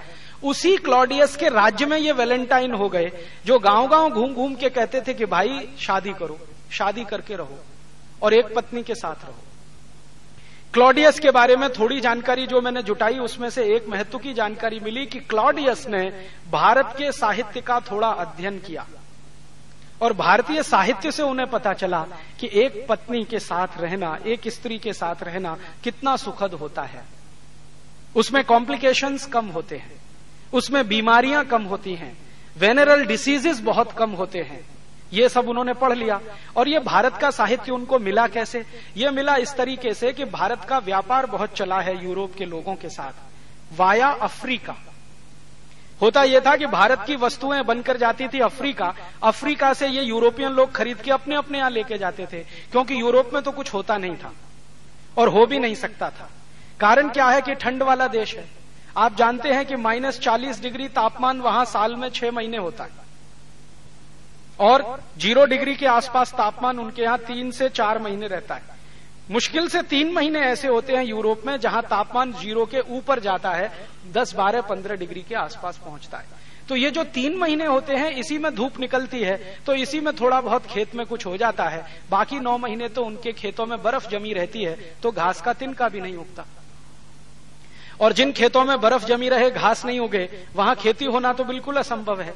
और जहाँ घास ही ना उगे, वहाँ ज़मीन के नीचे कुछ भी नहीं होगा। क्योंकि ज़मीन के नीचे जो कुछ है ना खनिज, उसके बनाने में भी सूर्य के प्रकाश की सबसे बड़ी भूमिका है। जैसे पत्थर है, पत्थर से कोयला बन जाता है, उसी पत्थर से हीरे बन जाते हैं, उसी में से सोना निकल आता है, चांदी निकल आती है, ये सब सूर्य का प्रताप है। तो उनके यहाँ सूर्य तो मिलता नहीं है। कभी कभी गलती से सूर्य निकल आया तो सब यूरोपियन पागल हो जाते हैं। इतने पागल हो जाते हैं कि कपड़े उतार के नंगे खड़े हो जाते हैं सूर्य का प्रकाश लेने के लिए, समुद्र के किनारे लोट लगाने के लिए चले जाते हैं, उस दिन छुट्टी हो जाती है और चिल्ला चिल्ला के बोलते हैं, good morning good morning good morning, क्योंकि अच्छी सुबह सूर्य मिल गया देखने को। भारत में तो every morning is good morning लेकिन हम पढ़े लिखे मूर्ख लोगों ने गुड मॉर्निंग बोलना शुरू कर दिया इस देश में। जहाँ हर दिन सूरज है, हज़ारों साल से है, लाखों साल से है, करोड़ों साल से है, अगले करोड़ों साल रहेगा, उस देश में कोई मॉर्निंग गुड करने की ज़रूरत नहीं है, वो तो है, लेकिन वहाँ तो गुड मॉर्निंग तो वहाँ क्या है कि खेत में कुछ नहीं है, खनिज के नाम पर कुछ नहीं है तो उनके यहाँ कुछ होता वोता नहीं था तो ये यूरोपियन लोग अपनी ज़िंदगी चलाने के लिए भारत के और चीन के सामानों से ही चलाते थे अपना जीवन। तो भारत का माल बिकने के लिए जाता था अफ्रीका में, अफ्रीका से आता था यूरोप में तो ये जो सामान बिकने के लिए जाता था भारत का अफ्रीका में, इसी सामान के साथ कई बार साहित्य भी जाता था भारत का। किताबें जाती थी, पुस्तकें जाती थी। क्योंकि कई व्यापारी और उद्योगपति ऐसे हुआ करते थे, जिनको पढ़ने में रुचि होती थी तो वो भारत की किताबें भी ले जाया करते थे। अब भारत की किताबें तो उनको थोड़ी क्लिष्ट होती थी, गरिष्ठ होती थी, क्योंकि संस्कृत में है तो वो समझने के लिए संस्कृत भी पढ़ा करते थे। कई बार यहाँ आते थे, संस्कृत सीख के ग्रंथ लेके जाते थे, किताबें लेके जाते थे। ये हमारे यहाँ चलता रहा। अब ऐसी ही स्थिति में पांचवी शताब्दी के अंत में सॉरी पांचवी शताब्दी की शुरुआत में और चौथी शताब्दी के अंत में वैलेंटाइन को भारत का कोई शास्त्र मिल गया। उसका उन्होंने अध्ययन कर लिया। अध्ययन करके पता चला कि भारत की परिवार व्यवस्था कुछ इस तरह की है। तो उन्होंने भरपूर प्रचार किया पूरे रोम में घूम घूम कर कि शादी करो, शादी के बाद रहो। तो वैलेंटाइन मशहूर हो गए रोम में शादी कराने के लिए। तो वो क्या करते थे? व्याख्यान देते थे गाँव गाँव जाके। और लोगों को समझाते थे, शादी करने के क्या फ़ायदे हैं? और शादी करने के बाद शारीरिक संबंध रखने के क्या फ़ायदे हैं? वो सब समझाया करते थे। क्लॉडियस जो था, उनसे चिड़ता था हमेशा। क्लॉडियस ये कहता था कि हमारी जो महान परंपरा है यूरोप की, शादी नहीं करने की, उसका ये नाश करने में लगे हुए बहुत ज़्यादा गुस्सा जब आया क्लॉडियस को तो क्लॉडियस ने क्या किया? वेलेंटाइन को फांसी पर चढ़ाने का आदेश दे दिया। राजा जो होता था, वो कोई भी आदेश दे सकता था। राजा के मुँह से निकले हुए शब्द ही कानून माने जाते थे। तो क्लॉडियस ने वेलेंटाइन को फांसी पे चढ़ाने का आदेश दे दिया और 14 फरवरी सन चार सौ अट्ठानवे को वेलेंटाइन को फांसी पर चढ़ा दिया गया। अब हुआ क्या कि जिन लोगों की शादियाँ कराई थी वेलेंटाइन ने, वो सब दुखी हो गए और वो सब इकट्ठे हुए। और यूरोप में आपको शायद मालूम है या नहीं, सन 1950 तक फांसी देने की परंपरा खुले मैदान में होती थी। दंड जो है ना, फांसी जैसा, वो सबके सामने दिया जाता था। तो क्लॉडियस ने जानबूझकर क्या किया कि जिनकी शादियाँ करा दी थी वेलेंटाइन ने, वेलेंटाइन वैसे चर्च में पादरी थे तो वो क्या करते थे? चर्च में लाके शादियाँ कराते थे बच्चों की। तो जिनकी शादियाँ कराई थी, क्लॉडियस ने उन सबको इकट्ठा करके उनके सामने क्लॉडियस के अधिकारियों ने वेलेंटाइन को फांसी पे चढ़ा दिया। तो उनके जो चेले चपाटे थे वेलेंटाइन के, वो सब बहुत दुखी हुए। तो उनके दुखद याद में 14 फरवरी चार सौ अट्ठानवे से उन्होंने वेलेंटाइन डे मनाना शुरू कर दिया। तो उस दिन से यूरोप में वेलेंटाइन डे मनाया जाता है। माने वेलेंटाइन एक ऐसे व्यक्ति जो शादियाँ कराते फिरते थे, उनको चूँकि राजा ने फांसी की सजा दे दी तो उनकी याद में वेलेंटाइन डे मनाया जाता है। ये है वेलेंटाइन डे की हिस्ट्री और उसके पीछे का आधार। अब वो वैलेंटाइन डे भारत में आ गया, जहाँ शादी होना बिल्कुल सामान्य बात है। यहाँ तो बिना शादी के कोई घूमता हो तो अद्भुत या अचरज लगे। शादी होना तो बिल्कुल सामान्य बात है। यूरोप में शादी होना ही सबसे असामान्य बात है। तो इस तरह का उनका पारिवारिक जीवन। अब हमारे यहाँ ये जो वैलेंटाइन आ गया है स्कूलों में कॉलेजों में बड़े धूमधाम से मनाया जा रहा है। और हमारे लड़के लड़कियाँ बिना सोचे समझे एक दूसरे को कार्ड दे रहे हैं। वैलेंटाइन डे के कार्ड छपने लगे। और उस पर अंग्रेज़ी में लिखा होता है would you be my valentine this year would you be my valentine this year और ये जो लड़के लड़कियाँ हैं, इनको कुछ सोच समझ तो है नहीं तो ये अपने दादा दादी को भी वही कार्ड दे देते हैं would you be my valentine this year अपने मम्मी पापा को कार्ड दे देते हैं would you be my valentine this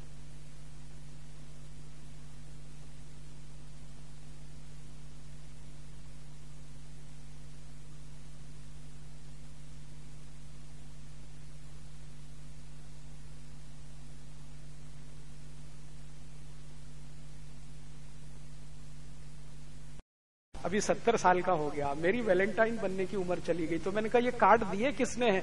तो मेरे नाते पोतियों ने, नाती पोतियों।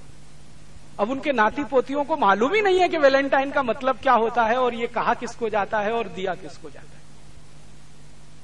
ये जो अंधी नकल है ना, ये बहुत खतरनाक होती है। हमें मालूम ही नहीं है किसी के बारे में और हम चले जा रहे हैं एक ऐसे रास्ते पर। पता नहीं किस खड्डे में गिरे, कुछ भरोसा नहीं। थोड़ा आगे बढ़े। यूरोप का परिवार और कैसा है? स्त्रियों की स्थिति मैंने आपको बताई, बच्चों की स्थिति बताई, थोड़ा आगे बढ़े।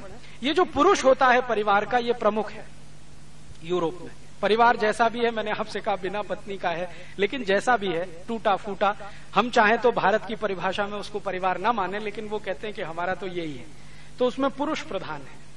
जो फैसले करेगा, पुरुष तय करेगा। अगर कोई बच्चे को घर में रख भी लिया है उन्होंने तो उसका भविष्य क्या होगा? ये पिता तय करेगा, माता का उसमें कोई रोल नहीं होता। अब सामान्य रूप से पुरुष तय करता है कि उसकी संपत्ति का वारिस कौन होगा। उसका बेटा भी हो सकता है, उसकी रखेल का बेटा भी हो सकता है। जिसको वो मुख्य पत्नी मानता है, उसका बेटा हो सकता है, नहीं तो रखेलों का भी हो सकता है। और वहाँ क्या होगा कि पुरुष जब मरेगा तो अपनी वसीयत करेगा।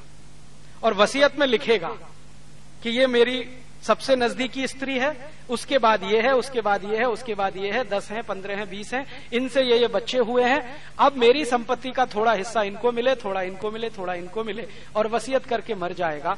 और हर पुरुष की वसीयत में एक अंतिम इच्छा ज़रूर रहेगी कि मुझे जब अंतिम संस्कार किया जाए, जिस स्थान पर किया जाए, वहाँ मेरा एक प्रशस्ति स्तंभ लगवा देना। प्रशस्ति स्तंभ हम सब समझते मरने के बाद मेरे उस पर प्रशस्ति स्तंभ लगवा देना। तो आप यूरोप की किसी भी उसमें चले जाए ना, कब्रगाह में, कब्रिस्तान में, हर जगह आपको वो तो दिखाई देगा, कब्र बनी हुई है। लेकिन उसके किनारे आप एक देखेंगे, पत्थर लगा रहता है, वो प्रशस्ति स्तंभ है। उस पर लिखा क्या जाएगा? उस पुरुष का नाम लिखा जाएगा। उसने ज़िंदगी में क्या किया ये लिखा जाएगा। उसकी रखेल कितनी थी उनके नाम लिखे जाएँगे। मुख्य पत्नी या नजदीकी स्त्री से कौन बच्चे हुए उनके नाम होंगे? रखेलों से कितने हुए उनके नाम होंगे? उसके गुलाम कितने रहे? इनके नाम होंगे। उसके नौकर चाकर कितने थे? उनके नाम होंगे। कुल संपत्ति कितनी थी? वो लिखी जाएगी। बंटवारा क्या? ये सब उस पर लिखा जाएगा खोद खोद के। क्यों? इसलिए कि मरने के बाद सबको पता रहे। अब वहाँ एक और महत्व की बात है या समस्या की बात है। यूरोप की सारी की सारी सभ्यता में पुनर्जन्म नहीं है। वो मानते नहीं कि कोई पुनर्जन्म होता है। वो कहते हैं जीवन एक ही बार होता है। पुनर्जन्म कुछ नहीं होता। और ये वो मानते किस आधार पर है? उनकी जो ओल्ड टेस्टामेंट है, आप जानते हैं बाइबल के दो हिस्से हैं। एक ओल्ड टेस्टामेंट है, एक न्यू टेस्टामेंट है। ओल्ड टेस्टामेंट पुराना है और वही आधिकारिक माना जाता है। जो न्यू टेस्टामेंट आया है, वो इतना आधिकारिक नहीं है यूरोप में। और उसकी मान्यता भी थोड़ी कम है। तो जो बाइबल का खंड ओल्ड टेस्टामेंट है, उसमें बिल्कुल स्पष्ट लिखा हुआ है कि पुनर्जन्म नहीं होता। एक ही जन्म होता है। और दूसरी बात यह लिखी गई है उसमें कि ये जो प्रकृति और ब्रह्मांड है, ये सब पुरुषों के भोग के लिए है।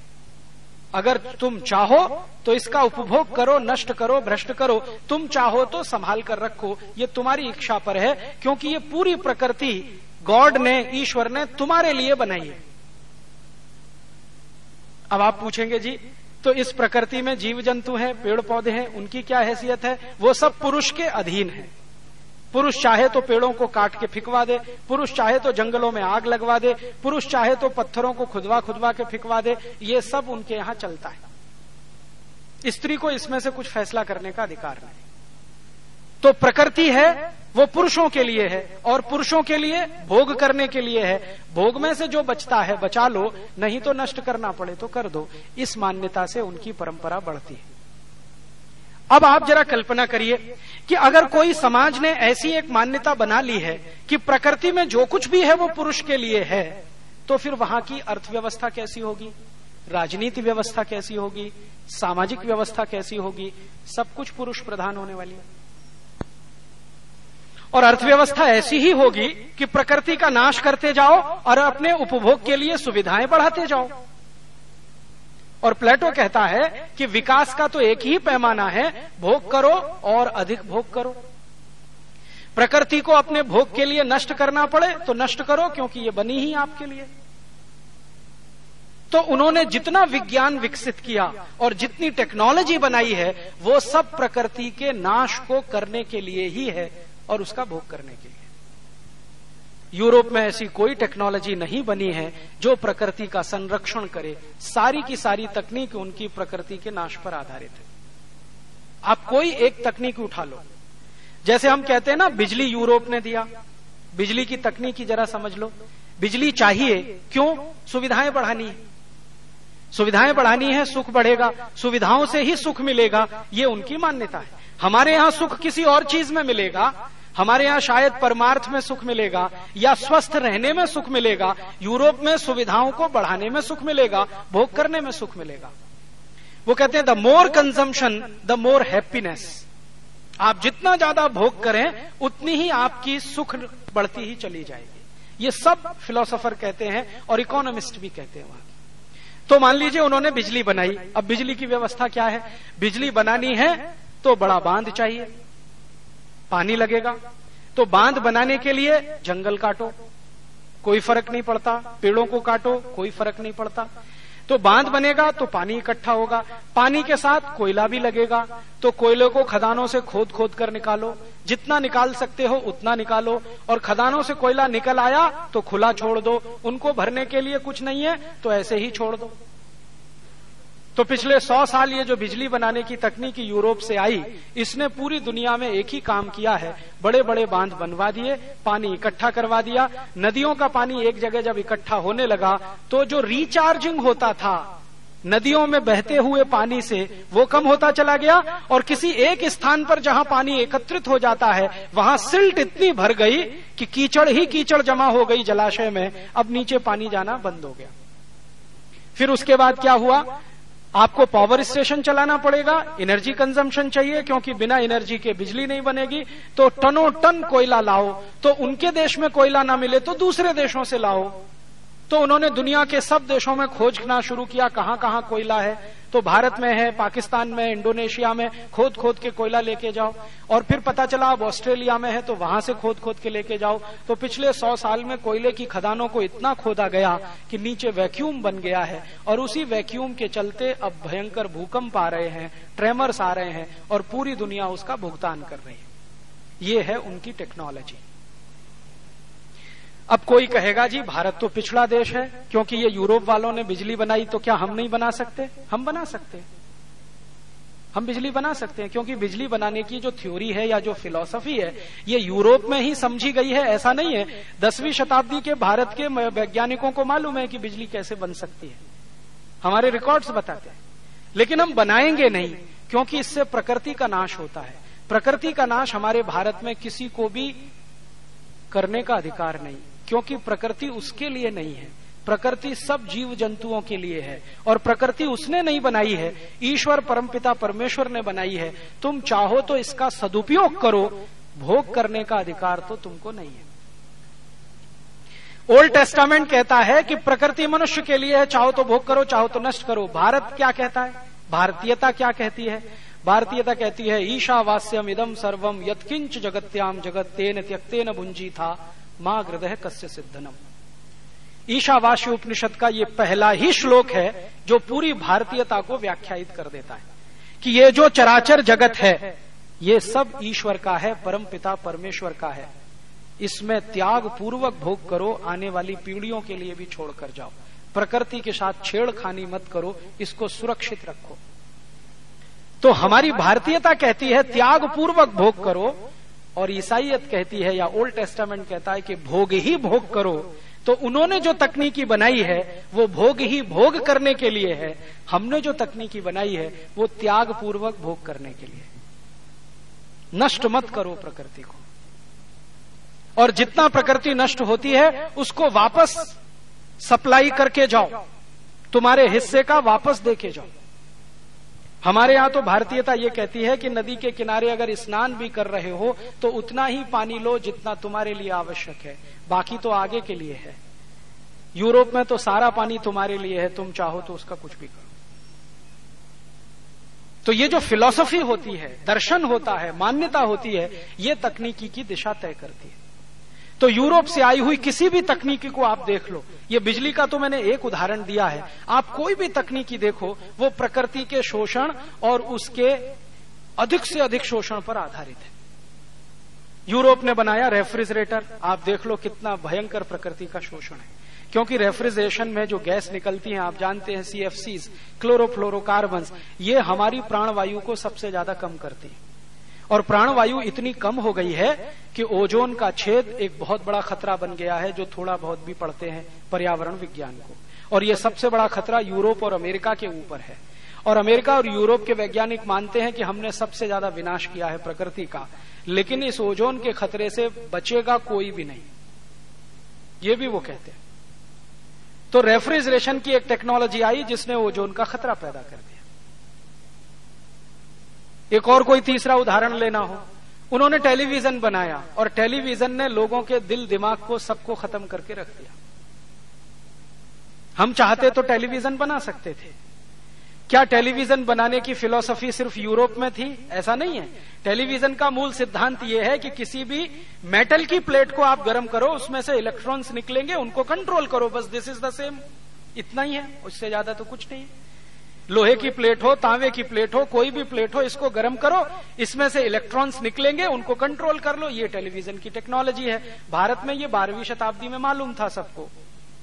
और ये बारहवीं शताब्दी में ही क्यों? महाभारत के समय में संजय धृतराष्ट्र के साथ जब संवाद करते हैं तो बार बार यही टेक्नोलॉजी की चर्चा है। आधार ही उसी का है। तो जानते तो हम भी थे, लेकिन हमने बनाया नहीं, क्योंकि ये मनुष्य का भी नाश करता है, प्रकृति का नाश करता है। हमने जो टेक्नोलॉजी बनाई, वो किस तरह की बनाई, पहिया बनाया इस देश ने, जो यूरोप में सबसे पहले यहाँ से गया। आप जानते हैं, यूरोप के सभी वैज्ञानिक अब ये स्वीकार कर चुके हैं कि ये जो व्हील का इन्वेंशन है, इसने सारी दुनिया को बदल दिया है। और व्हील का इन्वेंशन भारत से हुआ है। सारे प्रमाण इसके दुनिया में मौजूद है। तो हमने पहिए का आविष्कार किया, उसका उपयोग कहाँ किया? बैलगाड़ी में। और यूरोप ने उसी पहिए की नकल हमसे की और उसका उपयोग कहाँ किया? जेट प्लेन बनाने में। उसी पहिए का इस्तेमाल। अब उनको जेट प्लेन क्यों चाहिए? उसी पहिए का इस्तेमाल करके, क्योंकि वो कहते हैं जीवन एक ही बार है। बार बार मिलता नहीं। तो जितना मौज मज़ा लेना है, वो एक ही बार है। बार बार होने वाला नहीं। तो मौज मज़ा आपको लेनी है और जीवन तो निश्चित है। साठ साल, सत्तर साल, अस्सी साल। तो इसमें मौज मज़ा भरपूर मिले तो गति तेज करनी पड़ेगी, तभी संभव है। तो जेट बनाना ही पड़ेगा उस पहिए से। अब भारत में क्या किया? उसी पहिए से बैलगाड़ी बनाई। बैलगाड़ी है धीमे धीमे चलती है, उसमें स्पीड नहीं होती। क्यों चलती है धीमे धीमे क्योंकि उसको कोई जल्दी नहीं है। एक बार मैंने अपनी मूर्खता सिद्ध करने के लिए एक गाँव के किसान को पूछा, भाई, आप बैलगाड़ी लेके जाते हो? अपने गाँव का सामान शहर में बेचते हो, शहर से कुछ गाँव में लेके आते हो? इस बैलगाड़ी की जगह ट्रैक्टर क्यों नहीं ले लेते? फिर मैंने कहा, कुछ ऐसा यंत्र क्यों नहीं ले लेते जो तेज़ी से ये चले? जल्दी से पहुँच जाओ। तो उसने कहा, साहब, क्या होगा उससे? तो मैंने कहा, तुम जल्दी पहुंचोगे तो दो चक्कर लगाओगे, तीन चक्कर लगाओगे। अभी तुम बैलगाड़ी से निकलते हो, सवेरे गाँव से शाम को शहर पहुँचते हो, फिर वहाँ से निकलते हो, रात को गाँव में वापस आते हो तो एक ही चक्कर होता है। तो एक ही बार माल बेचने जा पाते हो तो एक बार का बेचा हुआ माल का थोड़ा सा ही पैसा तुम्हें मिलता है। अगर तुम दस चक्कर करने लगो तो दस गुना पैसा मिलेगा। तो फिर कहने लगा, साहब, आगे क्या होगा उससे? मैंने कहा, भाई, अगर ज़्यादा पैसा आया तो टीवी खरीद लेना। मज़ा आएगा। फ्रिज खरीद लेना, और मज़ा आएगा। इलेक्ट्रॉनिक ओवन ले लेना, और मज़ा आएगा। कुछ अच्छी अच्छी चीज़ें खरीद के घर में रख लो जो सुविधाएँ बढ़ाती हैं तो बहुत मज़ा आएगा। तो मैंने पूछा मानोगे? उसने कहा अच्छा ये बताओ ये मज़ा आने से क्या होगा? तो मेरे तो समझ में आया नहीं मैंने उसको ऐसे ही बोल दिया सुख शांति मिलेगी। उसने कहा वो तो अभी भी मेरे पास है सुख भी है और शांति भी है। तुम क्यों बीच, में डिस्टर्ब कर रहे हो मुझे? उसने कहा, मैं तो बहुत सुखी हूँ। मैंने पूछा, कैसे? तो उसने कहा, ये बैलगाड़ी में आराम से जाता हूँ। बैलों की घंटियों का जो संगीत है वो सुनते हुए जाता हूँ। लौटते हुए भी यही संगीत सुनते हुए आता हूँ। मैं कृष्ण का भक्त हूँ तो भजन करते हुए जाता हूँ। भजन करते हुए वापस आता हूँ। मेरा हिसाब ये है कि गाँव से चलना तो दस भजन करना। दस भजन में शहर आ जाएगा, फिर लौट के दस भजन करना। मुझे तो लगता है कि ईश्वर की प्राप्ति मुझे हो ही जाती है। मैं तो सुख शांति में ही हूँ। भाई, तुम तुम्हारा ये सुझाव मत दो मुझे। मेरे समझ में आ गया। फिर उसने अंत में मुझे ऐसी बात कही, जो शायद कोई पढ़ा लिखा पीएचडी स्कॉलर भी नहीं कह सकता। उसने कहा, जी, मुझे कोई जल्दी नहीं है। मेरा तो अगला जन्म भी पड़ा है अभी। उसके आगे भी पड़ा है। चौरासी लाख बार मुझे तो जन्म लेना है। इसलिए हर जन्म में थोड़ा थोड़ा मज़ा लूँगा। एक ही जन्म में मज़ा लेके खत्म किया, ये मेरे लिए नहीं ये है फिलोसफी और इसी फिलॉसफी के चलते हमने व्हील तो इन्वेंशन किया, लेकिन उसको बैलगाड़ी में लगाया स्पीड कंट्रोल करके चलाया। अब बैलगाड़ी चलती है तो प्रकृति के किसी भी नियम का उल्लंघन नहीं होता। धीरे धीरे चलती है, धूल भी नहीं उड़ती है, कंकड़ पत्थर भी नहीं उछलते हैं, कीचड़ भी नहीं उछलती है, आराम से चलती है, और जो मोटर गाड़ी चले तो एक मोटर गाड़ी हज़ारों किलो तो धूल उड़ा देती है और वो धूल इतनी बेशकीमती है कि मोटर गाड़ी के दबाव के चलते वो खेतों से उड़कर सड़क पर आती है और सड़क से पता नहीं कहाँ जाती है। मिट्टी की ऊपरी लेयर हज़ारों साल में बनती है। करोड़ों रुपए का नुकसान हम अपने हाथों से ही खुद करते हैं। तेज गति की गाड़ियाँ बना बना के। जब हमें मालूम है कि ये जीवन आखिरी नहीं है, इसके बाद भी मिलने वाला है। और हमारे शास्त्रों ने हमको समझाया हुआ है, अच्छे कर्म करो, चिंता मत करो, अगला जीवन भी अच्छा ही मिलेगा। तो फिर काय की आपाधापी क्यों जल्दी करना? क्यों स्पीड में जाना? तो इसलिए हमने टेक्नोलॉजी बनाई, वो धीरे धीरे चलने वाली धीरे धीरे काम करने वाली, जिसमें स्पीड नहीं होगी। जीवन का आनंद हमें शायद उसी में आएगा। अब ये जो स्पीड है और स्पीड नहीं है, इसके चक्कर समझा देता हूँ। हमने यूरोप की टेक्नोलॉजी की नकल करके कुछ उपकरण अपने यहाँ मंगाए, जैसे रसोई का मिक्सर। वो स्पीड का एक उदाहरण है। आप बिजली जलाइए, मिक्सर को ऑन करिए, चटनी पिस जाएगी। आखिरी उत्पाद है चटनी। वो यूरोप से आई हुई टेक्नोलॉजी से चटनी ही मिल रही है। हमने क्या किया? इसी टेक्नोलॉजी को दूसरे स्वरूप में इस देश में लाया, सिलबट्टा। धीरे धीरे पीस रहे हैं, चटनी उसमें भी बन रही है। चटनी इधर मिक्सर में भी बन रही है, चटनी सिलबट्टे पे भी बन रही है। लेकिन सिलबट्टे में स्पीड कंट्रोल्ड है और एनर्जी का कंजम्पशन ज़ीरो है। और आपकी मिक्सर में एनर्जी कंजम्पशन मैक्सिमम है और स्पीड बहुत भयंकर है। अब जब हम सिलबट्टे पर चटनी पीस रहे हैं तो चटनी ही नहीं पीस रही है, पूरे शरीर की एक्सरसाइज भी हो रही है। व्यायाम हो रहा है। और ये सिलबट्टा माताओं के जिम्मे आया।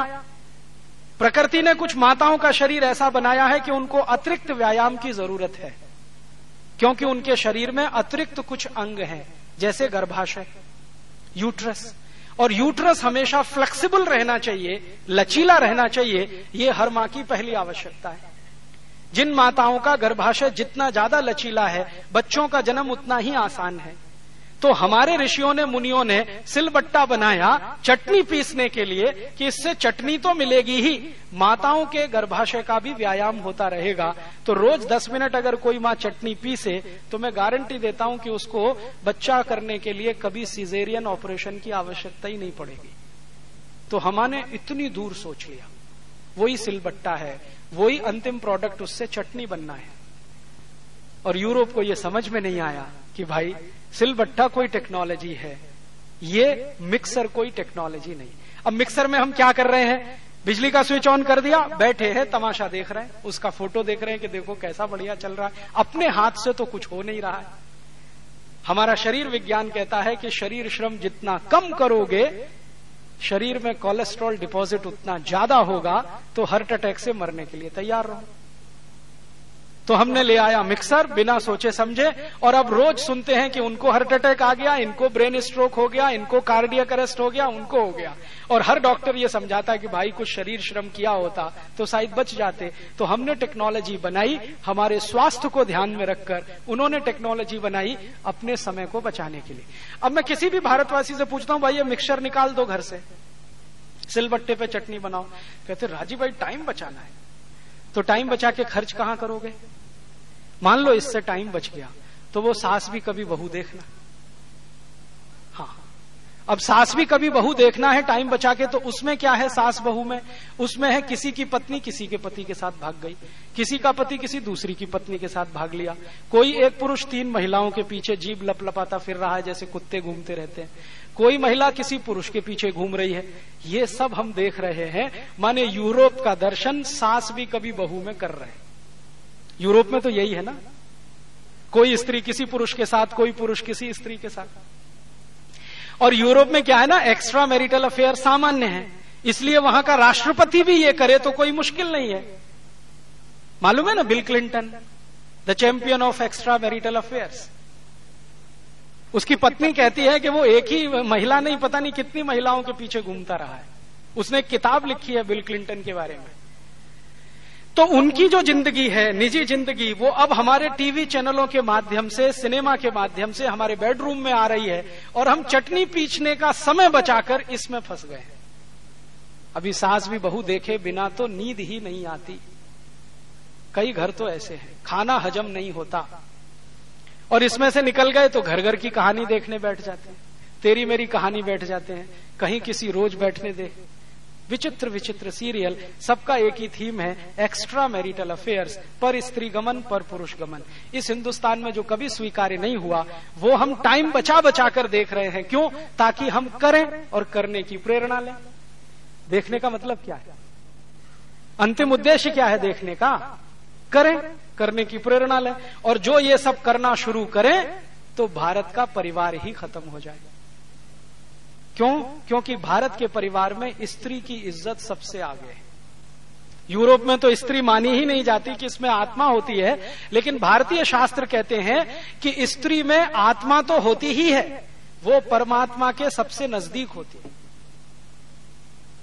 हमारे जो दर्शन है ना, कोई भी दर्शन उठा लो आप, हिंदुस्तान का, जो विदेश से नहीं आया, यहाँ पैदा हुआ, वो ये कहता है कि स्त्री तो परमात्मा के सबसे नज़दीक होती है। क्योंकि उसमें कोई विशेष गुण होते हैं। इसलिए भारत में स्त्री का स्थान परिवार में सबसे ऊँचा है। भारत में तो परिवार बनता ही स्त्री से है। स्त्री नहीं है तो परिवार ही नहीं है। परिवार की कल्पना नहीं है। और हमने स्त्रियों के लिए परिवार का जो केंद्र बिंदु तय किया है, वो शायद इसी फिलोसफी में से निकला होगा, यत्र नार्यस्तु पूज्यंते रमनते तत्र देवता। जहाँ महिलाओं की इज़्ज़त है, सम्मान है, देवता वहीं निवास करते हैं। माने देवताओं को बुलाने के लिए ही स्त्रियों की ज़रूरत पड़ती है। अभी स्त्री कोई विशेष है, ये भारत के शास्त्र तो हज़ारों लाखों साल पहले कह गए। आधुनिक विज्ञान ने अभी माना है कि ये कुछ विशेष है। आधुनिक विज्ञान ये कहती है कि स्त्री में कुछ खास विशेषताएँ हैं। जैसे सबसे कम हार्ट अटैक महिलाओं को ही आते हैं। दुनिया में सबसे कम हार्ट अटैक महिलाओं को ही आते हैं। सारे विज्ञान ने यह मान लिया है कि मेंटल स्ट्रेस को एब्जॉर्व करने की सबसे बड़ी ताकत स्त्री में ही होती है। जितने मानसिक संतरास को वो आसानी से पी जाती है, कोई नहीं पी सकता। पुरुष में तो बिल्कुल नहीं है। और चूँकि मानसिक तनाव को आसानी से पी लेती है तो पुरुष को भी बचाती है, परिवार को भी बचाती है। स्त्री के बारे में हमारे शास्त्र और हमारा दर्शन कहता है कि अगर ईश्वर प्राप्ति करनी हो तो स्त्री के माध्यम से ही होती। आपको मालूम है? हमारे भारत के कोई भी महर्षि, कोई भी ऋषि बिना शादी के नहीं रहे। कोई भी नाम उठा लो आप। जमदग्नि का नाम ले लो, पाणनी का नाम ले लो, आप अगर कैवल्य का नाम ले लो, आप चरक का नाम ले लो, सुश्रुत का नाम ले लो, निघंटू का नाम ले लो, कोई भी महान ऋषि का, विश्वामित्र का नाम ले लो, वशिष्ठ का नाम ले लो कोई भी महान ऋषि जिनकी कल्पना आपके मन में है, मस्तिष्क में है, किसी का भी नाम ले लो, कोई बिना विवाह के नहीं रहे। क्यों? वो सभी मानते हैं कि मोक्ष की प्राप्ति स्त्री के माध्यम से ही संभव है। एक जगह तो यहाँ तक लिख दिया है कि स्त्री के जीवन में आने के बाद ही पुरुष पवित्र होता है, उसके पहले तो लंपट होता है। इतनी गहरी बात लिखी गई है। इतनी गहरी बात। एक बार मुझे इसका अनुभव भी हुआ। मैं दक्षिण भारत में एक गाँव में गया था, वहाँ बड़ा प्रसिद्ध मंदिर है। केरल की घटना है ये। व्याख्यान देने गया था, व्याख्यान हो गया। फिर मैंने अगले दिन कहा, भाई, मंदिर का दर्शन करना है। तो उन्होंने कहा, आप नहीं कर पाएँगे। क्यों नहीं कर पाएँगे? आपके पास पत्नी नहीं है। तो मैंने कहा, इससे क्या लेना देना? तो उन्होंने कहा, लेना देना है। आप बोलो तो ले चलू, अंदर नहीं घुस पाएँगे आप। मैंने कहा, चलो तो सही। तो गए तो पुजारी ने गेट पे ही रोक दिया। पहले तो कहा कि आप धोती पहन के आइए। और ये कुर्ता वुर्ता सब उतारिए मैंने पूछा, क्यों? तो ये सिला हुआ वस्त्र भारत में अच्छा नहीं माना जाता। पूजा करने के लिए वस्त्र ऐसा ही होना चाहिए जो बिना सिला हुआ हो। तब मेरे ध्यान में आया कि जितने महान ऋषि मुनि हुए, वो धोती पहनकर ही यज्ञ कराया करते और आज भी पूजा होती है ना, अच्छी पूजा कराने वाले पुरोहित हैं, शर्ट उतरवा देते हैं, पैंट भी उतरवा देते हैं, धोती में ही बिठाते हैं। धोती सिल नहीं सकती, माने सिली नहीं जाती। तो बिना सिला हुआ वस्त्र बहुत अच्छा माना जाता है। क्यों माना जाता है? शायद उसके बहुत सारे कारण हो। एक मेरे समझ में आता है कि उसके पीछे कोई सौंदर्य बोध होगा। क्योंकि हर संस्कृति का आधार सौंदर्य बोध में है। हर सभ्यता का आधार अर्थव्यवस्था में। तो सौंदर्य बोध किस तरह का होगा? ये जो धोती है, जिसको चाहो तो आप साड़ी भी कह लो, ये चूँकि बिना सिली हुई है तो आप इसमें हज़ारों डिज़ाइन बना सकते हैं। जब चाहे इसकी डिज़ाइन बदल सकते हैं। आपके सामने कोई मराठी महिला आकर खड़ी हो जाए तो आप तुरंत बोल देंगे कि ये महिला महाराष्ट्र की है, क्योंकि उसकी धोती बांधने का स्टाइल जो है ना, वो आपको बता देगा। कोई बंगाली महिला आकर खड़ी हो जाए, आप तुरंत कहेंगे, ये तो बांग्ला है, क्योंकि उसका धोती बांधने का स्टाइल आपको बता देगा। आसामी हो, आप पहचान लेंगे। गुजराती हो, आप पहचान लेंगे। मारवाड़ी हो, आप पहचान लेंगे। माने, धोती बांधने के तरीके से ही आप बिना किसी को पूछे बता सकते हैं कि ये कहाँ का है। और यही धोती पगड़ी का भी स्वरूप है। पगड़ी भी बिना सिली हुई होती है। तो पगड़ी बांधने के तरीके से आप बता देंगे कि ये कहाँ का है? मारवाड़ का है कि मेवाड़ का है? उदयपुर के आसपास का है कि जोधपुर के आसपास का है? बता देते हैं कि नहीं बता देते? तो ये पगड़ी है या धोती है, ये खुली हुई है, सिली हुई नहीं है, क्योंकि इसमें सौंदर्य बोध बहुत है, क्योंकि इसमें बहुत तरह के डिज़ाइन आप बना सकते हैं। ये शायद कोई बड़ी कल्पना रही हो हमारे दर्शन में, क्योंकि हमारे दर्शन में सौंदर्य बोध बहुत ऊँचा है। तो उसमें रहा हो। तो इसलिए हम सिले हुए कपड़े नहीं पहनते, पूजा में तो बिल्कुल नहीं पहनते। तो जब मैं मंदिर में गया तो उनका जी कुर्ता उतारो, पजामा उतारो, धोती पहन के आओ। तो मैंने कहा, चलो, धोती पहन के आया फिर कहने लगा, पत्नी साथ में लाओ। मैंने कहा, वो तो नहीं। तो उनका अंदर नहीं जा सकते तब उस पुजारी ने मुझे समझाया कि आपने पढ़ा नहीं है, भारतीय दर्शन में, शास्त्रों में, हर जगह लिखा हुआ है तो मैंने कहा, मैंने नहीं पढ़ा। तो उसने मुझे सूची बनाई कि देखो, ये पढ़ो ये पढ़ो ये पढ़ो ये पढ़ो ये पढ़ो, अठारह किताबें उसने बता दिया। उनको आके मैंने पढ़ा और बात बिल्कुल सही है। और उन सभी पुस्तकों में मैंने उन सभी ऋषियों के बारे में पढ़ा, जिन्होंने जीवन में विवाह किया। और वो कहते हैं कि ग्रस्त आश्रम में से निकलकर ही वानप्रस्थ में जा सकते हैं और वानप्रस्थ पूरा होने के बाद ही मोक्ष होने की संभावना है। इसमें कोई शॉर्टकट नहीं है बाईपास भी नहीं तो हमारे यहाँ तो स्त्री का यह महत्व है। और यूरोप में स्त्री का, आपको थोड़ी देर पहले बता वहाँ तो मेज कुर्सी के जैसी है, जिसमें जान भी नहीं है, आत्मा भी नहीं है। यहाँ तो इतनी मुख्य है कि घर के सारे फैसले वही करती है। अब कभी कभी कुछ लोग मुझे चिढ़ाते हैं, वो कहते, क्या यार तुम्हारी भारतीय संस्कृति है? देखो ना, स्त्रियाँ इतना लंबा लंबा घूंघट निकाल के बैठी रहती हैं। तो मैं कहता हूँ, वो घूंघट निकाल के बैठी रहती है, ये कोई विशेष बात नहीं है। वो तो घूंघट उठा भी सकती है, लेकिन लंबा घूंघट निकाल के बैठी महिलाएँ ही घर के सारे फैसले किया करती हैं, जो महत्व की बात है। कई बार मुझे मौका मिला राजस्थान की ऐसी महिलाओं से मिलने का, जो सच में बहुत लंबा घूंघट करती हैं। और ये मौका मिला विशेष, क्या मेरे कुछ कार्यकर्ताओं की शादियाँ करानी थी उन घरों में। तो मैं जाता था कभी कभी बातचीत करने के लिए। तो घर के पुरुष कहते थे, जी, वो अंदर पूछ लू पहले। हाँ या ना तो वहीं से तय होगा। वो इतना लंबा घूंघट करके जो बैठी है ना, वो तय करती है कि हाँ या ना। और एक गाँव में तो एक घर के बाहर में बैठा था, सब पुरुष चारपाई पे, महिलाएँ थोड़ा दरवाजे के अंदर। तो उनको कुछ कहना था तो ऐसा कुछ किया, आवाज़ निकाला। तुरंत सारे पुरुष उठ के अंदर। मैंने कहा, ये क्या हो गया? और बाहर आके कहते हैं, जी, ये रिश्ता नहीं हो सकता। मैंने पूछा, क्यों नहीं हो सकता? वो हमारे घर की महिलाएँ कहती हैं, ये ठीक नहीं है। हम चले आए, अपना समूह लेके। तब मेरे समझ में आया, रिश्ता तय हो ना हो, ये सेकेंडरी है। प्राइमरी क्या है? फैसला कौन कर रहा है? डिसीज़न मेकिंग पावर किसके हाथ में? यूरोप की स्त्री के हाथ में तो इतनी भी ताकत नहीं है कि वो बैंक अकाउंट खोल सके, अपना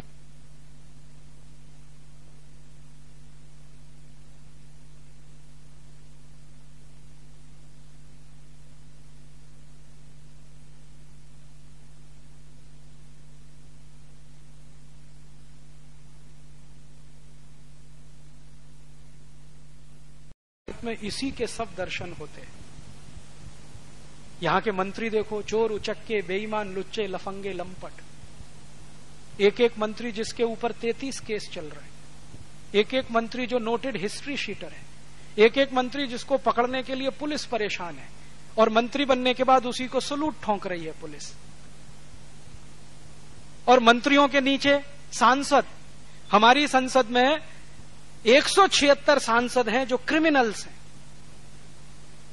और उन क्रिमिनलों के दर्शन आपने तो कर ही लिए। थोड़े दिन पहले लोकसभा में अभी माँ बहन की गाली देते हैं। मुझे नीरो का दर्शन होता है उन सांसदों में, जो राजा बन के बैठे हैं इस देश में और माँ बहन की गालियाँ देते हैं। हम मानते हैं कि संसदीय लोकतंत्र कोई बहुत पवित्र चीज़ है। इसमें पवित्र जैसा कुछ भी नहीं है, वो आपने दर्शन कर लिया। और कैसा ये लोकतंत्र है कि इसमें राष्ट्रपति असहाय है, प्रधानमंत्री असहाय है? ऐसे लुच्चे लफंगे लंपटों को संसद के बाहर नहीं कर सकता, जो संसद में माँ बहन की गालियाँ देते हैं। और भारत की संसद में माँ बहन की गालियाँ देने वाले सांसदों के ऊपर हम हिंदुस्तानी लोग अपने खून पसीने की कमाई का हर साल सतहत्तर हज़ार करोड़ रुपए खर्च करते हैं। उनके वेतन पर, उनके भत्ते पर, उनके टीए पर, उनके डीए पर, उनके एचआरए पर। और ये इतने बेईमान हरामखोर लोग हैं, जब दिल में आता है अपना वेतन बढ़ा लेते हैं। आज़ादी के पिछले उनसठ साल में संसद बावन साल से चल रही है। बावन साल के संसद के इतिहास में 36 बार सांसदों ने अपना टीए, डीए, एचआरए बढ़ाया है। और इस बार अभी थोड़े दिन पहले, दस दिन, पंद्रह दिन पहले, एक साथ पैंतीस प्रतिशत बढ़ा दिया, एक झटके में। और कहते हैं, ये भी कम है, इससे भी ज़्यादा चाहिए। तो मुझे इन सभी में नीरो के ही दर्शन होते हैं कि ये सब नीरो के खानदान की औलाद है। नीरो भी यही करता था, प्रजा का पैसा लूटो, अपने ऊपर भोग करो। क्लॉडियस भी यही करता था। जितने रोम के राजा हुए, वो सब प्रजा के पैसे को लूट मार के अपने वैभव को बढ़ाते थे। आज हमारे यहाँ उन्हीं के वंशज आ गए हैं, जिनको आप सांसद कहें, मुख्यमंत्री कहें, राज्यपाल कहें। मैं नहीं मानता कि ये भारत की जनता के प्रतिनिधि हैं। ये सब नीरो के प्रतिनिधि हैं, डेमोस्थनीस के प्रतिनिधि हैं, एशुनियस के प्रतिनिधि हैं। ये क्लॉडियस के प्रतिनिधि। जनता के दुख दर्द का इनको क्या लेना देना? बाढ़ आई है, हेलीकॉप्टर उपलब्ध है, फिर भी लोगों की जान नहीं बचाते। क्योंकि वो हेलीकॉप्टर उन्होंने अपनी सुख सुविधा के लिए खरीदा है। करोड़ों रुपए लोगों की खून पसीने की कमाई से हेलीकॉप्टर पे खर्च हुए हैं और जब लोगों को बचाने का समय आया तो हेलीकॉप्टर किसी एक की जान नहीं बचा सका, जिसके खून पसीने की कमाई से वो हेलीकॉप्टर खरीदा गया। ऐसा राज्य चल रहा है हमारे देश हम गुणगान कर रहे हैं कि प्रजातंत्र है, लोकतंत्र है। भाई साहब, ना ये प्रजातंत्र है, ना लोकतंत्र है, ये लूट तंत्र है। जो आया है क्लॉडियस के जमाने से, रोम से, और चलते चलते भारत में स्थापित हुआ है। अब हमें तय करना है कि हम किधर जाएँ। यूरोप की तरफ़ जाएँ तो ये तंत्र जो चल रहा है, इसको मज़बूत बनाएँ, और आप भी धीरे धीरे यूरोपियन हो जाएँ। आपकी जो मान्यता है, उस मान्यता को बदल के, यूरोप की मान्यता को अपनी बनाएँ, और धीरे धीरे यूरोपीय हो जाएँ तो ये राज्य बहुत अच्छे से चलेगा। एक रास्ता ये है। दूसरा रास्ता ये है कि ये जो राज्य है, ये जो समाज व्यवस्था है, अगर हमारी मान्यता के अनुरूप नहीं चलती है तो इसको पूरा बदल दें और इसको भारतीयता आधारित बनाएँ। तो आप इसको अच्छा कर पाएँगे।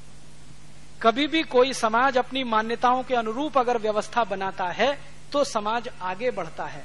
और जो समाज अपनी मान्यताओं के विपरीत व्यवस्थाएँ बनाता है, वो हमेशा खड्डे में ही गिरता जाता है। भारत और भारतीयता की मान्यताएँ बिल्कुल विपरीत हैं।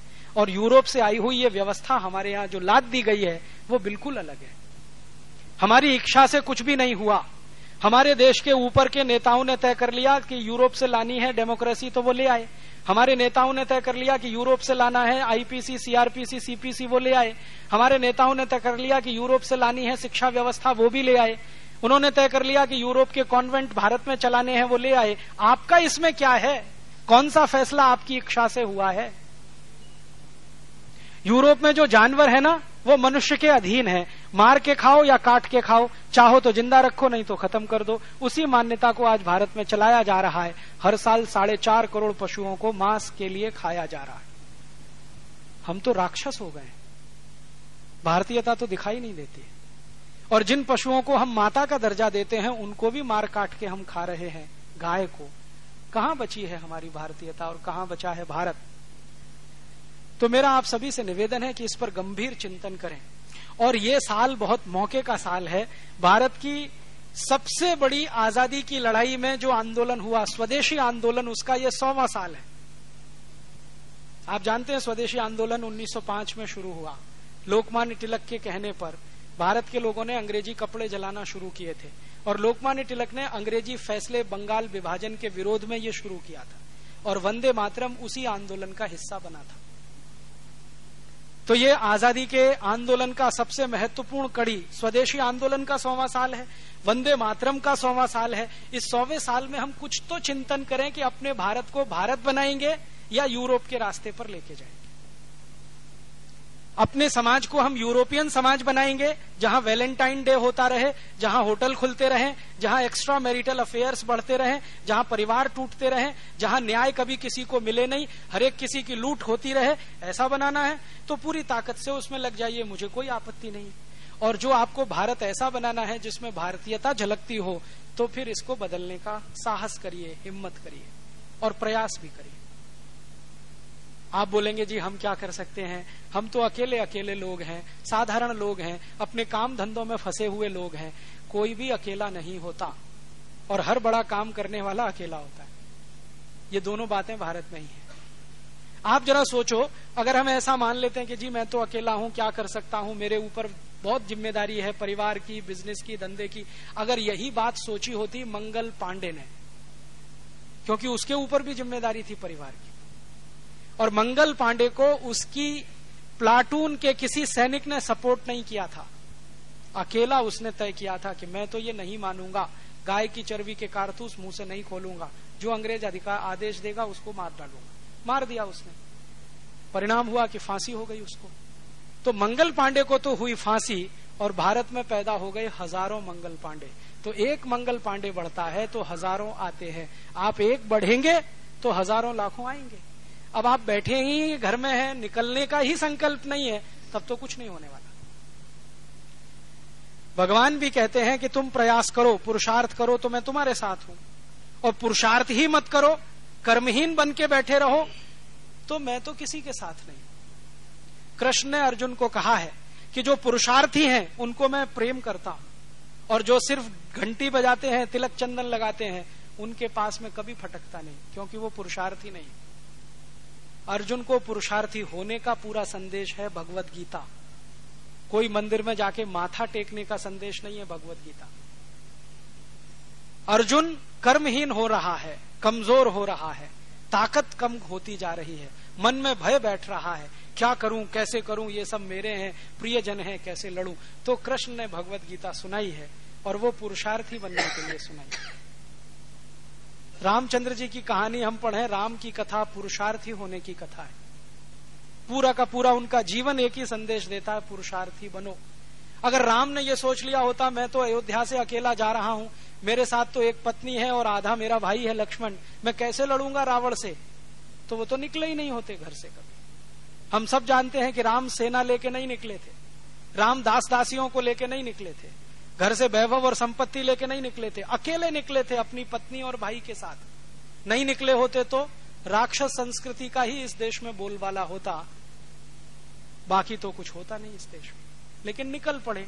वो निकल पड़े तो भील, कोल, किन्नर, नर सब उनके पीछे लाखों की संख्या में खड़े हो गए। और रावण जैसे शक्तिशाली राजा को परास्त कर दिया। तो दुनिया में कोई भी आदमी कोई काम करता है तो अकेला ही निकलता है। तो आप ये मत सोचिए कि मैं अकेला हूँ, मैं क्या कर सकता हूँ। अकेला आदमी तो बहुत कुछ करता है। संकल्प होना चाहिए। तो मुझे लगता है कि आज़ादी के स्वदेशी आंदोलन के सौवे वर्ष पर, वंदे मातरम आंदोलन के शताब्दी वर्ष पर कुछ तो संकल्प करें अपने मन में। और इतना ही संकल्प करें कि हम भारत को भारतीयता की तरफ़ ले जाने के लिए जीवन भर प्रयास करेंगे। सफल हो या ना हो ये दूसरी बात है। प्रयास हम करेंगे।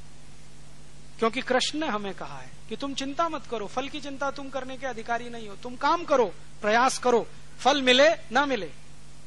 माँ फलेशु कदाचन तो हम प्रयास करें, पूरी ईमानदारी से करें, कर्मठता से करें, निष्ठा से करें। तो शायद आने वाले तीन साल, पाँच साल, दस साल में ये देश भारतीयता की तरफ़ लौट सकता है। समाज भारतीयता की तरफ़ लौट सकता है। और नहीं करेंगे तो जो पीढ़ी जवान हो रही है ना, ये आपकी आँखों के सामने ही इस देश को खड्डे में ले जाके डालने वाली है। आपके देखते देखते। क्योंकि ये जो नई पीढ़ी आ रही है ना, इसको भारतीयता का संस्कार तो मिल नहीं पा रहा है। क्योंकि कॉन्वेंट में पढ़कर निकल रही है तो संस्कार तो यूरोपियन है। तो वो भारत को तो पहचानते भी नहीं है, जानते भी नहीं है। अगर जानते और पहचानते होते तो अपने दादाजी को पूछते would you be my valentine वो तो ये कहते कि भाई हम तो रक्षाबंधन मनाएँगे हमारे कॉलेज में, हम ये वैलेंटाइन डे नहीं मनाएँगे। अगर जानते, बूझते, समझते तो।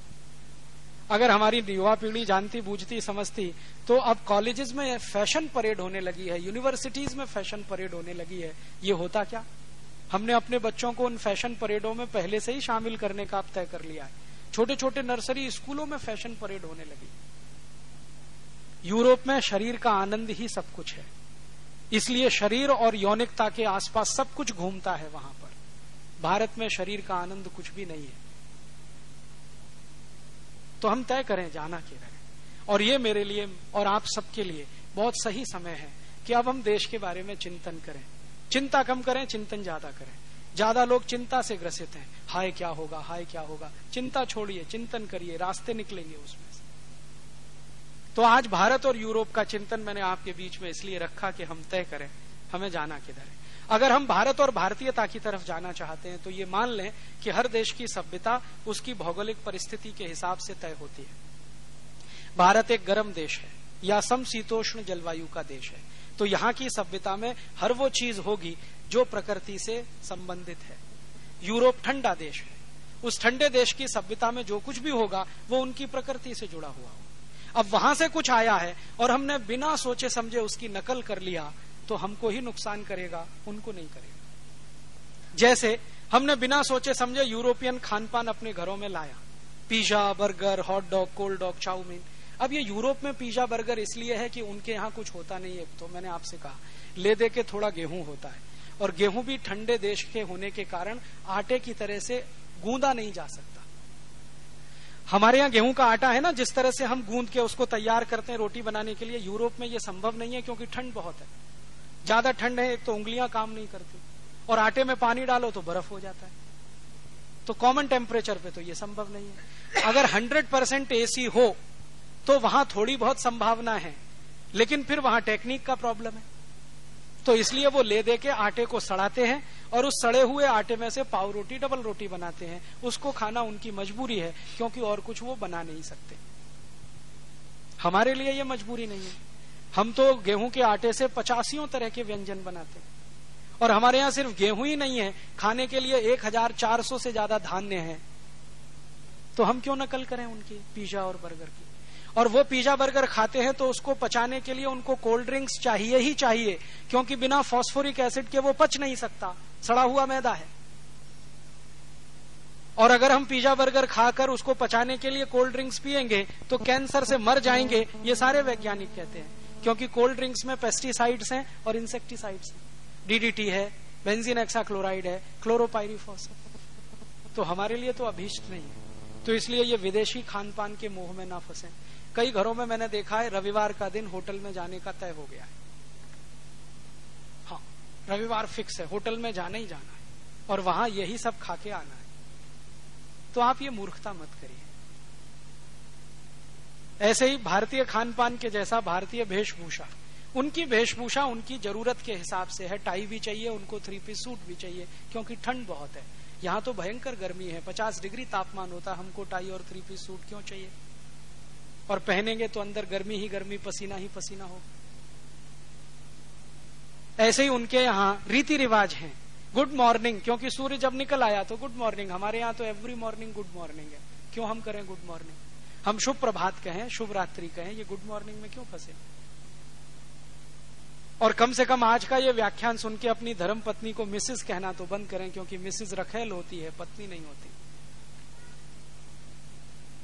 मुझे बहुत दुख होता है कि जब थोड़े कम पढ़े लिखे अंग्रेज़ी वालों के घर में मैं घुस जाता हूँ कहते हो Rajiv Dixit she is my missus तो मैं पूछता हूँ really she is your missus तो थोड़े तो बौखला जाते हैं तब मैं उनको बताता हूँ मिसेस का माने होता है, पत्नी को छोड़कर कोई भी महिला जो रखेल के रूप में आपके साथ हो और आप उससे संबंध रखें, वो मिसेस होती है।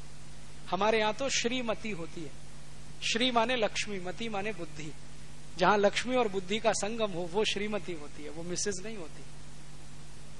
और मिस्टर इसका उल्टा है। यूरोप में जो पैसे वाली महिलाएँ होती थी ना, विधवा, वो अपने मिस्टर रखती थी। वो पुरुष कैप्ट है। तो आपका वो पति है, कैप्ट नहीं है। तो मिस्टर मत कहिए मिसेज मत कहिए, मिस तो किसी को मत कहिए। और बिना अंग्रेज़ी जाने समझे और इतिहास बिना जाने समझे, कुछ बच्चों के नाम ऐसे मत रखिए, Tinku, Pinku, Babli, Dabli, Dolly Dimple Twinkle. क्या मतलब है टिंकू का? समझते? टिंकू होता है आवारा लड़का।